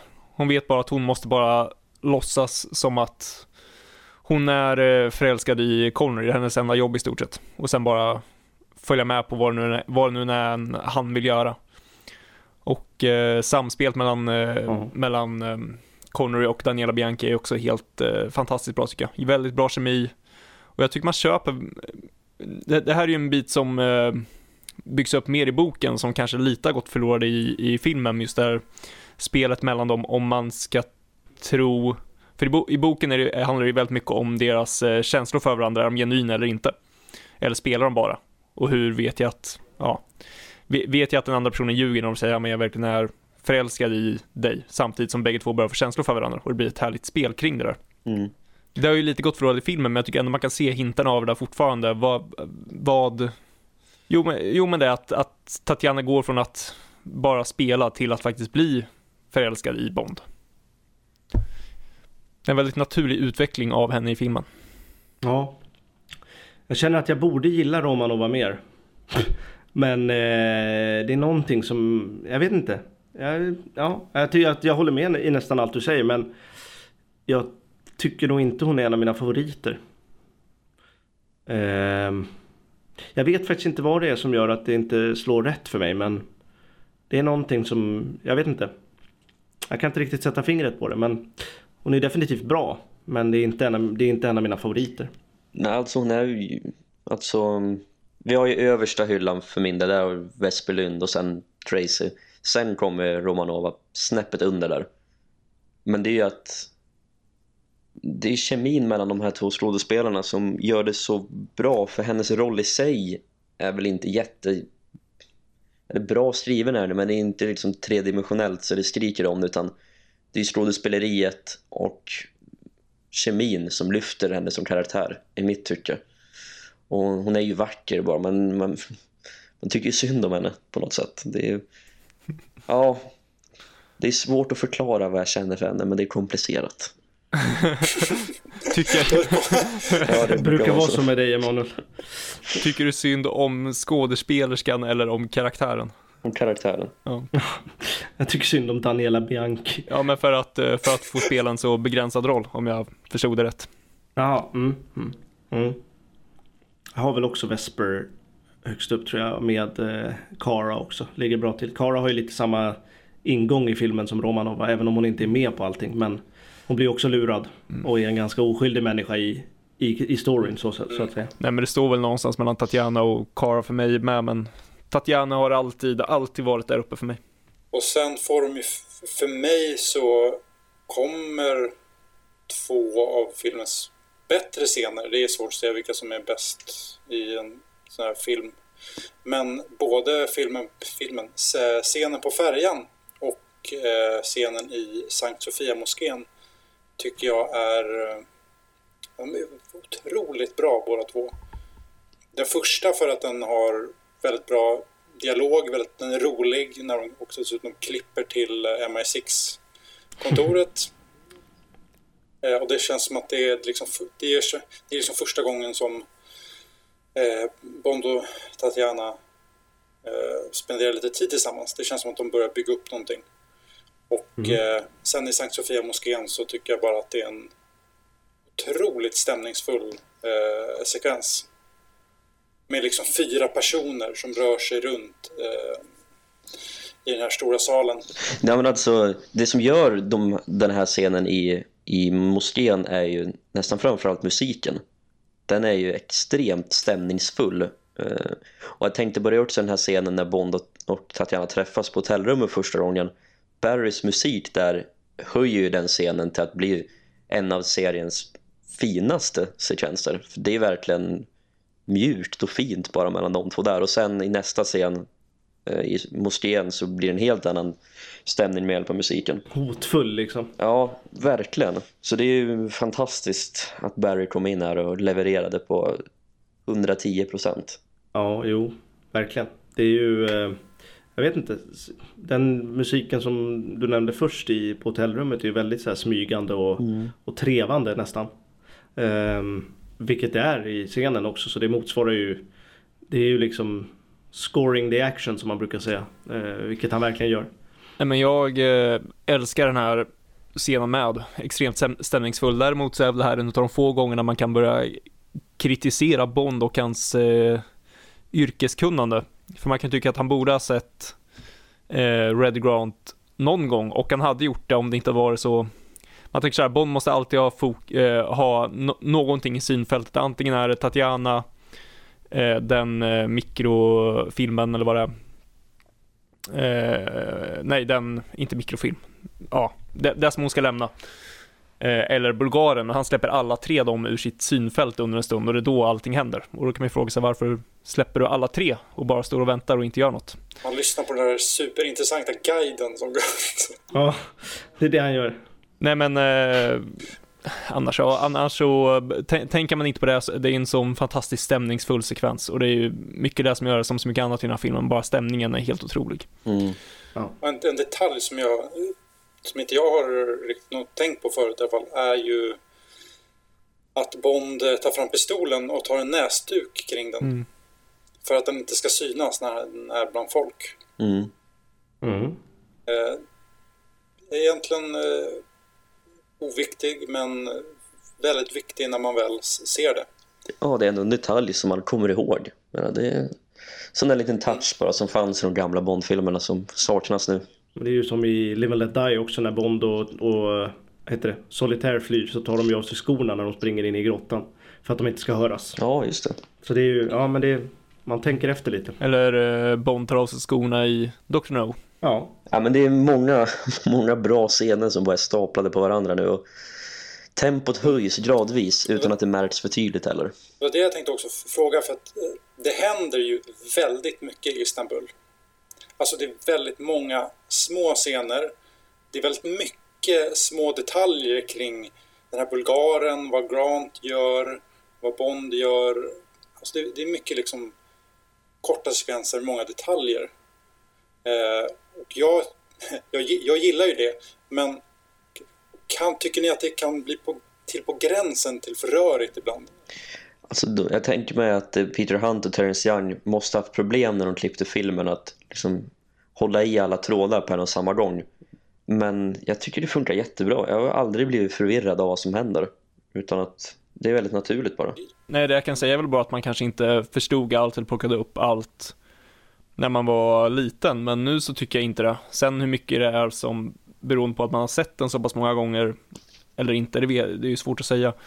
Samt tycker jag att alla de här små detaljerna någonstans göder det som är huvudstoryn. Tycker jag. ingenting känns, vad ska man säga, de, alla, alla små detaljerna är naturligt kopplade till själva huvudstoryn. Ingenting känns på det här sättet onödigt eh, till storyn. Nej, det, det är ju den, på det sättet också sticker den här filmen ut bland Bondfilmerna för att det finns ju ja, det här man brukar säga om Bondfilmer, så här, tänk inte så mycket, titta bara, det är bara skoj, det finns ingen logik liksom. Här tycker jag nästan att det är tvärtom. Alltså om man ska verkligen fatta vad som händer i Istanbul så måste man faktiskt tänka och allting hänger faktiskt ihop. Mm. Eh, men det kanske, jag vet inte, det kanske man inte alltid är på humör för om man ser Bond. Och bara det att uh, tänka, tänka att exakt alla i den här filmen vet att vet att det här är en fälla, alla, alla blir lurade, alla väntar bara på vad motståndarens nästa drag ska vara. Det är ju också ett koncept som egentligen inte existerar i någon annan Bondfilm. Så bara det, är, det är en helt annan... Mm. Filmen har ju, har ju en helt annan premiss än vad alla andra Bondfilmer har. Precis, den som kommer nära är väl Octopus med de jävla äggen. jag var fortfarande inte säker på vilket som är vilket. Liksom. Det och Living Daylights är också lite stökigt med vad de håller på med, diamanter och knark och sånt där. Ja, men den går ju knappt att förklara. Annars går ju faktiskt att förklara. jag minns att när vi snackade om Living Daylights, när jag skulle förklara filmens handling så läste jag från DVD omslaget bara baksidan, synopsen, för jag kunde inte förklara för storyn själv. Jag fattade ingenting. Därför orkar inte. jag orkar inte försöka. Ja, och för Marshall Lab blir ju egentligen konstigt att den, den blir spioner men konstigt när man ska förklara. Ja, men Bond ska åka och hämta en eh, ja, en maskin i Istanbul som han ska ta hem. Han vet att det är en sovjetisk fälla och de vet att han kommer förstå. Det mm. låter ju konstigt. Väldigt ospännande film. Ja, exakt. Men det funkar och är eh, kanske en av de mest spännande i hela, i hela serien också. Därför att den är spännande hela tiden. Det var det jag tänkte på där du sa nyss, just det med att tempot ökas successivt. Det är inte bara det som ökas, utan spänningen ökar ganska markant här mot slutet av Istanbul. Att det, man märker att det börjar hetta till. Ja, och den här filmen hade ju inte fungerat heller om det inte vore för att skurkarna var introducerade så pass tidigt heller. Det är ju det som, som du Rickard sa förut, att det är ju de som spelar Bond. De, spelar, de drar ju honom till olika ställen och sådär. Utan det tydliga i början så hade ju filmen varit betydligt stökigare. Så det är ju väldigt, väldigt viktigt att skurkarna får utrymme i början att förklara handlingen och vi får se dem göra saker kors och tvärs. Mm, annars så hade det blivit stökigt i hjärnan. Precis, och eh, stämningen höjs eh, successivt och till slut så sprängs konsulatet och Bond ja, tar med sig eh, Tatjana och lektorn i kaoset. En dag för tidigt dessutom, den 13. Också en väldigt smart detalj. Att Bond, eftersom han fortfarande inte är säker på om Tatjana lurar honom eller inte, så lurar han henne istället. Mm. Så att hon inte hinner fly. Och eh, hämtar henne helt enkelt en dag tidigare. Och det tar ju oss till en, ja, ja, den fantastiska Orientexpressen. This is no time to be superstitious. Jag älskar den repliken. Ja, oh, ja. Oh. Ja, men det... Oh. Eller this is a hell of a time to be superstitious kanske det det är bara coolt när han springer runt där nere i källaren och det är rök överallt och det kommer någon sovjetisk vakt och skjuter mot Bond och han slår ner honom. Ja, oh, det här den scenen som fastnade mest när jag såg filmen första gången för att jag hade ju spelat spelet innan jag såg mm. filmen. Så jag är lite baklänges där. Eh, och, ja. Va? Mm. vad, vad, vad sa du? Har du spelade du spelet före? Jag spelade ju From Russia With Love-spelet innan jag såg filmen för första gången. Okej, vänta nu. Spelet kom, det här måste vi reda ut. 2005. 2005, ja. då var du ja, nio. Ja, ah, okej okay då. Ja, då kan jag... jag antar att jag spelade Goldeneye-spelet innan jag såg filmen. Så att, så konstigt är det väl inte. Okej okay då. Nej. Men det är bara att den här scenen är ganska lik hur den är i spelet, alltså designmässigt. Så det var som många saker skavde när, för det var inte likt spelet. Och sen kom den här scenen, men då är det, nu är det likt igen. Så minns det var, det var skönt. Orientexpressen är ju den i särklass längsta sekvens, inte i särklass längsta sekvens, men den i särklass lite längre sekvens som är bäst, tycker jag, i hela serien. Jag tycker bara allt är så himla bra. Det är svårt att hitta någonting som de hade kunnat göra bättre. Nej, alltså den här har ju Orientexpressen har ju den enskilda scenen som är min favorit från hela Bond-serien. Och det är ju när Bond sitter på knä framför Red Grant och han pekar pistolen på honom. Mm. Det är, det är liksom det måste vara min favoritscen overall. Och det, det bygger ju dit, hela filmen bygger till den sekvensen. Det är, det är det som är så vackert på det. Ja, den är i alla fall topp tre hos mig. Den är helt otrolig. Och det är enda gången man tänker att nu kommer Bond dö. Eller? Han är verkligen i fara. Ja. Förutom när, förutom när Roger Moore springer lite i View to Kill då skulle han kunna, skulle han kunna falla ihop. B bara, bara så att vi vet, vi körde exakt samma skämt i för, äh, första podden. Ja, vi gjorde det. Ja, Emanuel sa Bond aldrig varit så här nära att dö och eh, Otto sa eh, Bond, Roger Moore i View to Kill.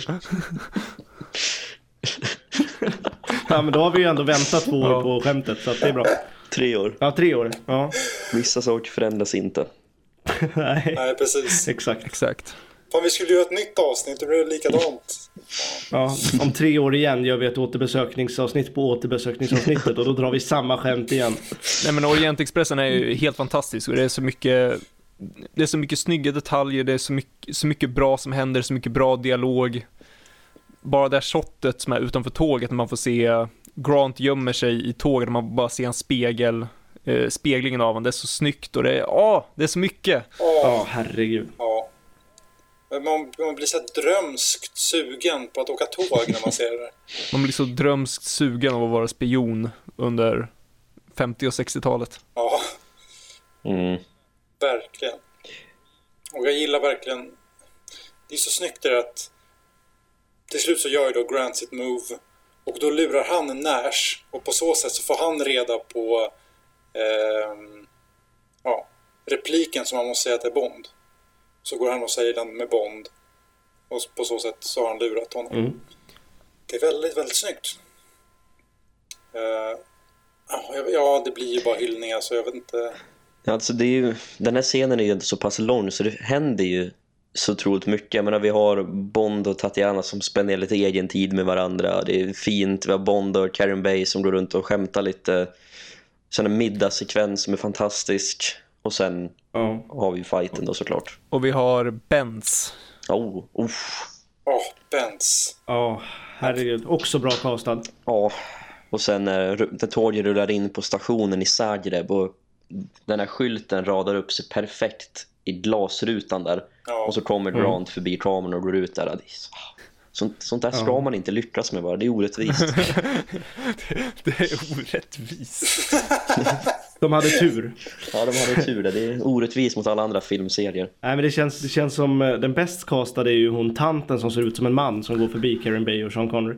Jag har alltid, jag har alltid undrat varför de har med en liksom transvestit i filmen. Men eh, jag, jag, tror, jag har alltid trott att det är en, en man som är utklädd till kvinna som är en spion där också men som inte är med liksom i handlingen. Bara, ja det är en spion till. är det, är det nya manwashing? Män måste spela alla kvinnoroller. Exakt, exakt så. Jag känner inte igen det. Va- Vart är det? De står ju i korridoren och korridoren är ju liksom smal. Jaha, Så att eh, det går ju förbi en tant med ett, liksom en sjal över huvudet. just det. Och hon ser väldigt mycket ut som Blowfelt typ i, i eh, Duff. Diamonds Are Forever. Lite grann, ansiktskonturerna i alla fall. Du får för dig. Bo... alltså, Roger Moore har klockan på vaden. Och... Ja men alltså ja, det, jag vet inte. Jag ska inte säga någonting sånt men det känns som att det, det ser ut som en man i alla fall. Ja, kan, ja. ja, det Exakt. ser ut som en vanlig tant. Nej, en vanlig tant ser det fan inte ut som. Helvete heller. Sen är det ju snyggt när Bond snackar med Karen Bays son eh, och Grant smyger runt i bakgrunden. Och man ser hans spegling i någon glasruta inuti tåget. Bara, han, är, han är hela tiden med där i bakgrunden. Och Bond, ändå, Bond är lite sentimental och tar personliga tillhörigheter av, eh, av Karen Bay och ger till hans son. Också, ja, snyggt. Mm, Mhm. Det gillar man. Det är fint. Så att alltså, min, min favorit eh, prestation av Connery måste nog ändå vara när han konfronterar Tatiana Mm. efter att Karen Bay har dött. Då när, när han öppnar eh, dörren in till henne. Alltså hans blick är så intensiv. Mm. Han, där, jävlar, där är han förbannad. Men han är inte bara förbannad, han ser ledsen och besviken ut också. Förrådd. Ja. ja. Han Ja. ser lite ut, alltså skådespelet och, och känslan man får är lite samma som Craig när han har försökt återuppliva Vesper i slutet av eh, Casino Royale. Han ser också väldigt extremt, liksom, lite liknande känsla där. Och så finns det folk som säger att Sean Connery inte kan skådespela. Vilka säger det? Det finns ju många, bara läs på MI6 som säger att Sean Connery aldrig, han var aldrig annat än sig själv. Jaha, oj då. Då pekar på den här scenen, pekar på den här filmen så man kan inte säga någonting annat då. Det är, Och att Bond inte har några känslor. ja, ja precis. Det är väl bara att titta på alla andra filmer han har gjort också liksom. Ja, man behöver ju inte kolla på Diamonds of Forever kanske. Nej, nej men exakt. Man kollar på The League of- Extraordinary Gentlemen liksom. Det är ju det, liksom hade Secret Service kommit 1965 så är jag helt övertygad om att Connery hade levererat för att han är en bra skådespelare. Han skulle kunna vara känslig bara han vill. Ja. Frågan är om han vill. Ja, det är ju det. Ja, ehm, tillägg på Express. Tillägg på Expressen. Aftonbladet plus. Nej men, eh, ja. Nej jag har inget att säga faktiskt. Ja, exakt, bara understryka att det här är en av de bästa delarna, eller den bästa delen i hela Bond-serien, men också i hela filmhistorien. Det här är verkligen bra, bra film, den här biten. Ja. Det är ett moment som sticker ut i filmhistorien. Ja.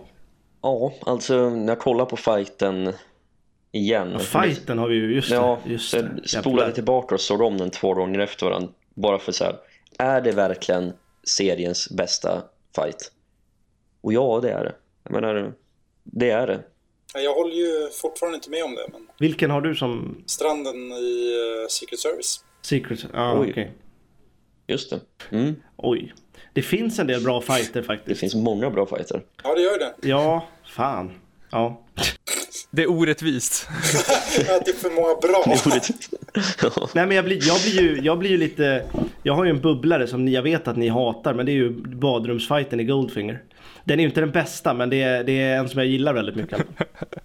Mellan eh, Kapungo och Bond. Den är så jävla bra. För jag gillar känslan i den, i den scenen, nu pratar vi inte om Goldfinger här men att det känns som att det är så där man slåss för det ser fan inte vackert ut när man slåss i alla fall. Det känns som att man tar tag i det man får tag i liksom och sen slänger man stolar och grejer och det, ja, jag vet inte. Känns verkligen troget. Ja, det, alltså, ja, den fighten jag aldrig har fastnat för någonsin, och särskilt inte de här diskussionerna, det är Bond mot eh, Alec i Goldeneye. Den scenen känns ju bara stagead, Ja. rakt igenom. Där, Men vem fan har fastnat för den egentligen? åt, det är många, många som gillar den fighten. Okej, ja. ja den är, jag, jag, jag har inte hört att den är så här jättehyllad så. Men det då kanske jag inte har läst på. Nej, inte på MI6. De, de, Nej, nej. Men det finns ju många. Vi har ju Peter Franks fighten. Vi har ju, eh, ja, men vi har ju Thunderball i, i inledningssekvensen till Ja. exempel. Casino Real i trapphuset. Och, Ja, exakt. men det här är, From Russia with Love, det är ändå bäst. Nej men det, det är precis som du säger, det finns ex- extremt många bra fighter, men det här är den enda fighten jag kan se som jag verkligen känner att om den här har det, det ligger någonting speciellt över den här fighten. Som jag, en, en känsla jag får som jag inte får av någon annan Ja. fight i Bond, i Bond-serien. Nej. Den är bara så perfekt utförd i exakt allt. Ja, den sämsta fighten är ju på lagret i A View to a Kill. Det är ju typ, Den är het. Det händer grejer. ja men det ser ut som en, det ser ut som en fight i Svensson Svensson typ. Jag vet inte. Jag får, jag får mycket så här, ja, jag vet inte. Det är intressant, så fort vi snackar From Russia with Love, då måste vi nämna View to a Kill också. Som en antites. Allt det den här inte är, är A View to a Kill. Alla reaktioner har ju en motreaktion som sagt. Ja men det, det ligger ändå någonting i det, att de är verkligen, Ja. de, på något sätt så är de varandras Ja. mot, motpoler. Den här har spänning, tempo, Mm. ja allting och View to a Kill är bara trött och långsam. Ja, det kanske är så man borde se filmerna. Och lite mysig. Den mest virila filmen mot den minst virila och sen så tar man någon annan motpol mot varandra. Herregud, vilken blandning. Ja, ja, men jag tror, jag tror vi sa det alltså, första gången vi poddade om den här filmen, men att eh, hade det inte varit för att Red Grant har byggts upp i hela filmen och hade varit den här skuggan så hade inte fighten varit lika bra.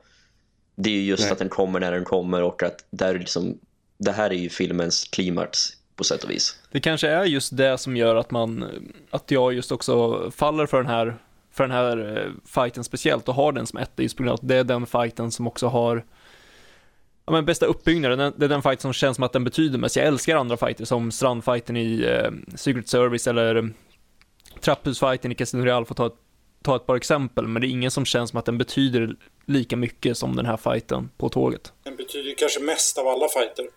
Ja, men inte, in, inte bara rent storymässigt, men att eh, karaktärsmässigt med att man har, ja, jag vet inte, som man alltså just själva uppbyggnaden till den gör att det blir bara en sån enorm urladdning i den här fighten och sen när fighten i sig ändå är så pass bra som jag fakt- faktiskt tycker att den är så blir det, den, den får någonting, den får, den får det. Ja, alltså från första scenen så har ju den här konflikten byggts upp. Ja, men det första vi ser i filmen är ju Red Grant när han ska mörda Bond. Så att det är ju, Mm. det är ju här liksom filmen når sitt absoluta topp. Liksom. Precis, och eh, när den här fighten är slut, då hoppar de ju av då tåget och så kommer en helikopter. Ja. Alltså det, jag har aldrig riktigt tyckt om, men det tror jag jag sa i, i originalavsnittet också, att jag vet inte, jag tror det beror på just att Orientexpressen känns som ett klimax. Eh, så att jag, jag, jag, jag, är liksom, är liksom klar på något sätt. Jag har, Ja, men jag, precis, jag, jag håller med. Alltså, jag, jag tycker i och för sig helikopterjakten, den gillar jag faktiskt. ja absolut. Jag tycker den är väldigt cool och det är på något sätt lite lågmäld sådär. Att eh, Bond springer ut på ett fält. Eh, men det är väl problemet för mig att det kommer en båtjakt också. Alltså kunde ha nöjt sig med en av dem. Då hade inte behövts båda, känner jag. Ja, det, Mm ja exakt, för jag tycker, jag tycker egentligen bägge två är helt, eh, helt okej till bra. Men jag hade föredragit i stort sett om man hade skippat helikopterjakten, klipp till spektrummöte eh, på båten igen där de säger att The Blowfelt, eh, Kronstein dör och säger till eh, eh till Rosa Klebb att men häm, hämta igen det här nu. Och sen så hoppar de på båten och så får han möta Spectre och de ska göra ett försök till att få tillbaka eh, lektorn. Och sen att de också lägger lite mera, Mm. de, de, de pengarna och tiden de har på helikopterjakten hade kunnat lagt på båtjakten till att göra den lite mer raffinerad än vad den egentligen är. Mm. Eh, Att det kommer en helikopter under båtjakten. ja, varför inte? En sån där helikopter med såg från The World Is Not Enough hade jag velat se. Ja.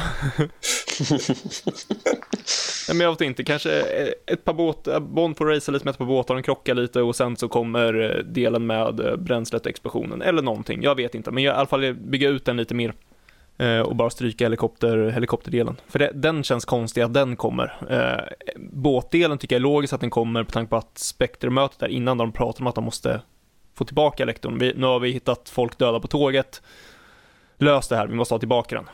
Och då eh, möter de upp han med, eh, Mm. med båtar. Ja, jag är helt enig. Jag zonar alltid ut under helikopterjakten. Sen kommer man tillbaka lite i båtjakten, men Ja, för mig tvärtom. Att jag zoomar ut under båtjakten. Ja, Tyvärr, eftersom den är sist. Jag, jag vet inte, jag tycker helikopterjakten är lite estetiskt eh, cool ja. på något sätt. Det är ganska coola eh, omgivningar, en miljö med kullarna och Mm. Jo, absolut. det är nog bara att man är lite mätt efter Red Grant-fighten. Så kommer den här scenen direkt efter. jo, Ja. Det är det jag tänker mig om man skulle stryka båtjakten och få filmen lite mer tid att andas från den fighten som är vi får. Mm. Nu blir det som att det, det fighten hoppar direkt av tåget så blir det helikopterjakten och sen så hinner man inte riktigt andas ut innan det blir en båtjakt. Nej. Det är ju det problemet jag har med det. Jag känner mig liksom klar efter Orientexpressen på något sätt. Man har liksom fått ut allt man, man ville få ut av filmen, känns det som. Ja, men det är som att man har ätit världens bästa middag. Och sen ska man få en till bra middag direkt efter. Man måste ju få vila lite. Sen kommer ju den eh, majestätiska och tro, alltså den linen som säljer in hela filmen. I'd say one of their aircrafts are missing. Ja. Fy fan. Jag, Ja, jag, vi måste ha nämnt den för, men alltså, det, vad, är det? Vad är det för replik? eh, Roger Moore-esk replik. Ja, det, Ja, fast sämre. det är bara ja, det är så. Ja, det är inte ens en pann. Det är ingenting. Ja, de, nu saknar de nog ett flygplan. Men det är som Roger Moores alla skämt i Moonraker, han bara radar upp dem. Det, det känns som att det här var en foreshadowing till vad som kommer. Ja men det är lite så här, i, i Thunderball funkar det ju. För där säger han ju Do you mind if my friend sits this one out? She's just dead. Eftersom hon är död. Men eh, här blir det ju så konstigt bara för att det är liksom Jag vet inte. Det, ja, det är konstigt. Men I'd say one, I would say one of theirs bara Would? Nej, den, det är faktiskt så. Ja men det är ju typ som om Bond skulle sagt efter Peter Franks är död bara He's dead. Bara, ja jo. I'd say he's dead. Det blir lite så här. I'd say, I'd say Peter Franks is missing. Nej men det blir så här. I'd say Spectre's missing one of their agents. Ja, ja, ja jo. och sen, eh, ja, vi ska ju till Venedig. Men sen har vi ju den här lilla klassiska detaljen som väl är första gången som vi får se att eh, Blowfield lurar sina eh, undersåtar vem man ska döda. Ja, jo. Det, är en, eh, det har ju blivit en klassisk trope, eller vad man kallar det för, i Bond-serien. Absolut. Det vill vi se mer av. Och sen så vinkar vi hej då till den här filmen i, eh, i Venedig. Mm. Helt enkelt. Eh, har ni något att tillägga om den här sista lilla epilogscenen när Rosa Klebb gör ett sista försök med sina kicks? Nej. Alltså jag, jag vet inte, jag tycker den är den är, den är nästan lite bättre tycker jag. Där har man ändå fått lugna ner sig lite. Känner jag. Mm. Jag stör mig bara på hur Rosa Klebb dör. Ja. Skri äh, skriker ja. Det låter som att mer att hon har satt något i halsen och dör. än, att hon, än att hon faktiskt blir Hon fick, skjuten. hon fick kulan i halsen. Bond, eller vad heter det? Tatiana råkar skjuta henne i halsen och bara ah! Men jag, Ja, herregud. Hon börjar låta som Whisper från Live and Let Die sen. Your champagne sir! Ja. nej, men jag tycker den här scenen eh, funkar väldigt bra. Som sagt, eh, Rosa Krebbs sista Ja. desperata försök att få, få tillbaka den och lösa det här. beordrar Blowfield att hämta hem lektorn nu. Mm. Funkar inte med båtarna, nu tar hon det i egen händer och försöker lösa det själv. Och eh, ja, sista desperat försök Mm. att rädda operationen. Ja. ja, det är ett väldigt bra slut på filmen i alla fall. Den sista liten kläm för att ja, men här har, som ni sa, här har man andats ut efter fighten, efter Orientexpressen. Så nu kommer den här som en liten extra liten knorr på slutet. Så, um, Ja, jag gillar det. och Connery ser arg och besviken och ledsen ut igen när... Och svettig typ. Ja, svettig han också. Bra. Det är ju inte ofta. Och så har vi en obskyr karaktär där som Bond snackar med. Maxwell heter han på. Nej, han heter Paul. Ja, Paul Maxwell. Ja. Bra, bra människa. Han ville vi se mer av. Och vi har inte sett honom än så att Nej, precis. Vi vill se honom helt enkelt. vi, eh, Bond till och med vinkar av oss lite, lite märkligt. Mm. Ja. Eh, vinkar av en liten filmrulle som ringlar iväg i Venedigs vatten. Mm. Ska vi ta någon liten summering av filmen? Vi kanske ju lite... Känner ni att era åsikter har ändrats eh, sedan tre år sedan? Vi kan ju, vi kan ju säga så här att eh, senast för tre år sedan så fick filmen en 10 av mig och Emil, en 9,5 av Otto som han rätt kvickt i och för sig höjde till en 10. Och Emanuel gav filmen en 7 Oj, just det. vilket, precis, vilket gav filmen snittbetyget 9,25 av oss Med 9,5 eller med 10? med 10. Ah, Okej. Mm. Eh, så, så hur har åsikterna förändrats på tre år? Det har höjts för min del. Eh, eh, alltså, vore det inte för sista, sista kvarten typ efter Orientexpressen så hade det nog varit på topp fem för min del. Men eh, nu är det ju inte så. Så då är det ju precis utanför då istället. För allt innan väger ändå upp det hyfsat. Så eh, jag, jag, behöver inte dra, jag känner inte att jag vill dra någon summering av vad jag tycker om filmen som grundar mitt betyg. Men jag har höjt den från en 7 av 10 till ja, 9 av 10 i alla fall. Så eh, den ligger väl strax utanför min topp 5. Så eh, ja, men ja. Jag är mer positiv nu än vad jag var för tre år sedan. Ja. Alltså jag har inte riktigt... Eh, jag har inte förändrat så mycket eh, syn på filmen heller faktiskt eftersom jag inte har sett den så mycket. Men jag, jag låter den nog ligga kvar på... Eller kvar. Jag låter den eh, vara där på 10 poäng fortfarande av 10. För jag tycker den är liksom väldigt nära perfektion. Faktiskt. Eh, I mångt och mycket. Som Emanuel så tycker jag att den sista kvarten eller allt efter Orientexpressen är lite eh, Ja, det är nog inte riktigt upp till resten av filmen tycker jag. Både i äh, intensitet för att man själv är liksom klar, eller jag är det i alla fall med filmen, och att det kanske är lite sämre också rent objektivt. Så det är nog det jag, jag fastnar för. Eh, men jag vill ändå ge den 10 av 10 för den förtjänar 10 av 10. Allt innan är, fantastiskt liksom. Men det är ju, nej, precis, det är ju, jag minns att vi pratade om det för tre, tre år sedan också. Att, jag tror att det var Emil som sa att liksom, den perfekta Bondfilmen finns inte Nej. och kommer aldrig att finnas. Eh, men att det här är väl kanske så nära vilket någonsin kommer, i alla fall eh, i, ja, i mitt tycke. Mm. Och därför förtjänar den sin 10 av 10. Mm. Eh, det är såklart jag önskar att sista kvarten var bättre. Men... Ja... Ska man liksom verkligen så slå ut kvarterna och på något sätt försöka summera så kanske den egentligen då inte har 10 av 10. Men med tanke på hur enormt mycket jag älskar första en och en halv timmen av filmen så, så känns det fånigt att inte ge den det högsta betyget helt enkelt. Så Ja. det, det kommer nog stå fast så om jag inte får någon stroke. Då kanske jag inte få en stroke. ta- tappar omdömet. Ja. jag vet inte. Du får epilepsi och börjar gilla Quantum of Solace eller något. Ja, nej men det är bra. Och då har Emanuel epilepsis. Ja, precis. Eh, Emil, Nej men som eh, rent generellt under de här tre åren kan väl inte jag säga att eh, mina åsikter har förändrats speciellt mycket. Det finns väl bara någon enstaka film som jag hade ändrat betyget på. Det är väl kanske den senaste Bond-filmen, men i övrigt så står egentligen alla mina betyg fast.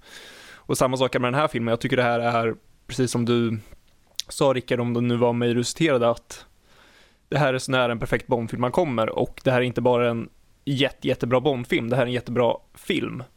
Och ja, pratade lite här på slutet av i filmen av att man kanske hade kunnat gjort vissa saker annorlunda för att göra det ännu bättre. Men jag tror också att sånt kan man säga om i stort sett alla filmer. Det kommer alltid vara någon grej, även de filmerna som man tycker är 10 av 10 Bond-filmer eller ej, där ja, men, den lilla detaljen kanske man skulle kunna ändra till det, kanske stryka den biten och lägga till det. Ingen film är perfekt, inte heller Bond-film. Visst, den tappar på slutet, men det är fortfarande för mig en ja, 10 av 10. Um, den, ja, den, den är bara så, så bra helt enkelt och fångar egentligen i stort sett allt som jag tycker är Bond. Det jag slogs av när mm. jag mm. lyssnade på vårt förra avsnitt, det var att, eller det var hur mycket som, det var flera gånger där jag verkligen hajade till på vad ni sa. Inte rent generellt om filmen, jag visst jag reagerade väl kanske lite på att Emanuel gav den en sjua, men att det fanns vissa saker bara, va? Vad fan säger han? Menar han verkligen det där? Och där känner jag skett mindre under senare, de senare poddarna och kanske även, kanske mot slutet av filmrecensionspodden, jag minns inte riktigt. Och då börjar jag fundera på, kan det vara så att vi även har börjat bli mera, att vi har närmat oss varandra i vad vi tycker, inte bara liksom om filmen rent generellt, men att vi kanske börjar närma oss tycka och smaka om vad vi gillar och föredrar i enskilda scener. Har vi börjat påverka varandra? kanske. Ja, exakt. För det, var, det slog sig jättetydligt av när jag lyssnade på podden, att det fanns flera gånger där jag bara, vad fan är han säger? Är han seriös? Har du något exempel? Du vill ha ett exempel? Ja, vad var det? Du bara häng ut oss. Det känns som jag är nära nu här att nämnas. Jag ligger nog också bra till. Ja, jag tror att vi, jag och Emil har haft våra duster också. Nej, ja, men jag tror väl kanske det, det, det, absolut första som hände, det var att, för då pratade vi om, äh, vet det, Eh, pre-title-sekvensen och det var att eh, jag sa att den här är nog topp tre för mig och så säger Otto, nej verkligen inte, kanske topp 10. Och då tänkte jag bara, men fan, säg 10 för eh, pre-title-sekvenser som är bättre än den här.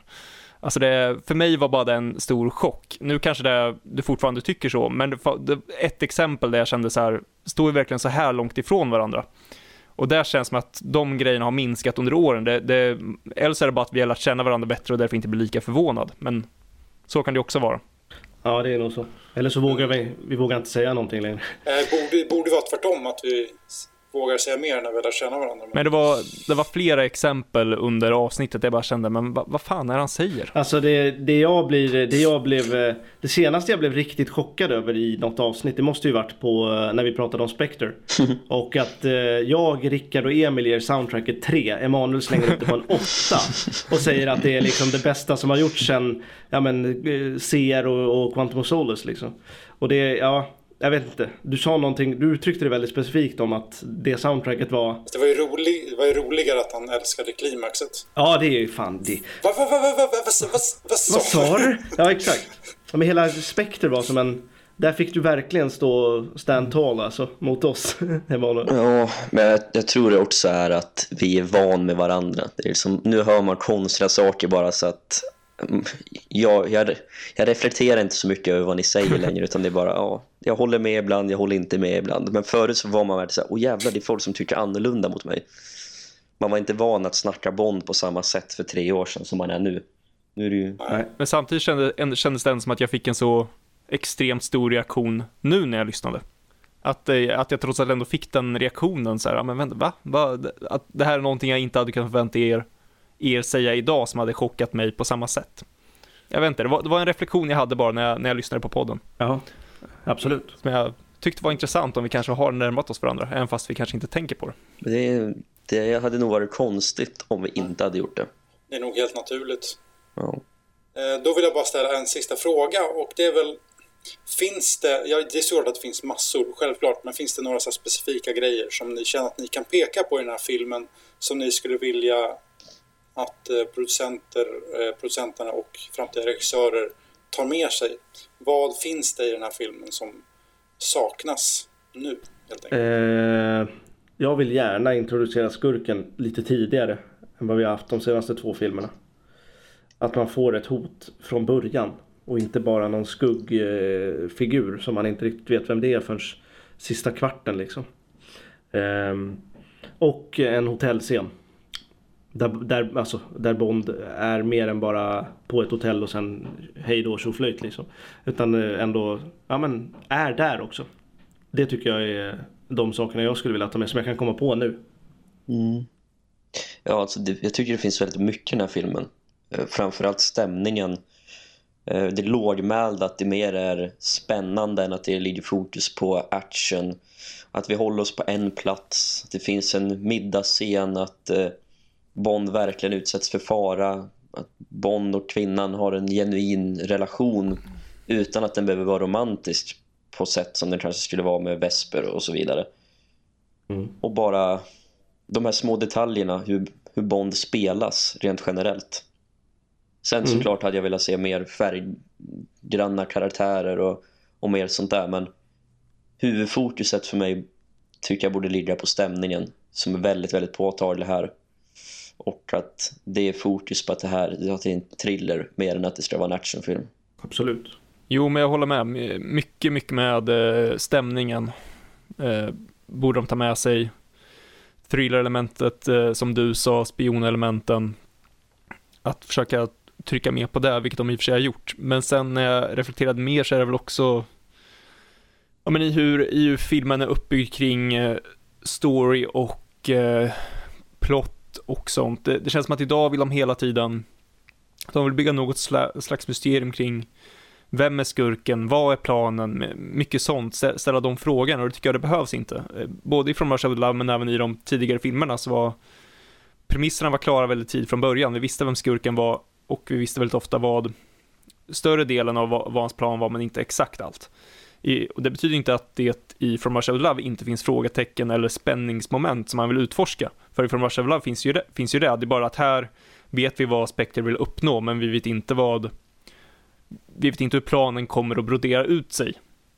Vi vet egentligen inte vad de ska göra i Istanbul, vi vet inte exakt vad deras metoder och plan är och vi vet inte heller vad Bond har, har för tankar, så det finns fortfarande spänningsmoment även om själva grundpremisserna egentligen är klara från första början.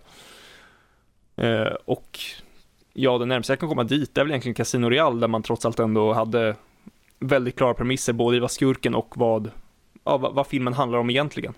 Mm. Och den funkar ju alldeles utmärkt.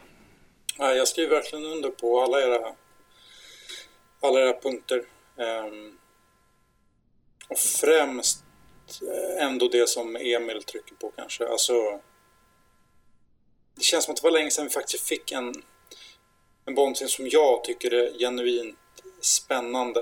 Eh, som har en fascinerande liksom, plott eh, som den står på. Eh, kanske var Casino Royale senast också. För den har ju hela paketet också. Liksom. Um, tycker jag är väldigt viktigt. Det är där alla filmer ska börja.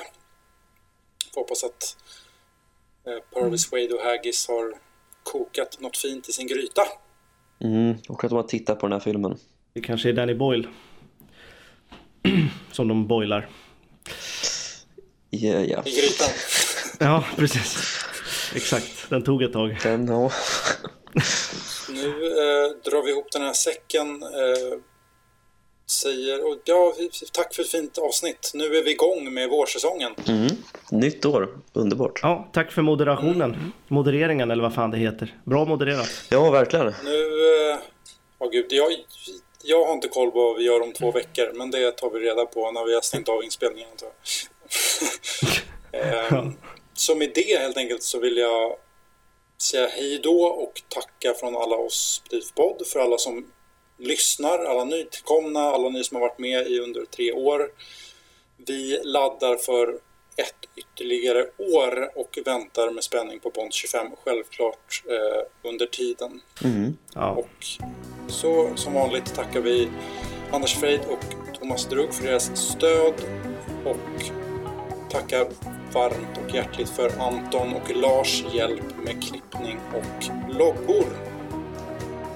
Och med det så signar vi väl ut och säger hej då. Ja, tack för att ni lyssnar. Ha det gött. Hej. Hej då. Ja, tack, tack och godnatt.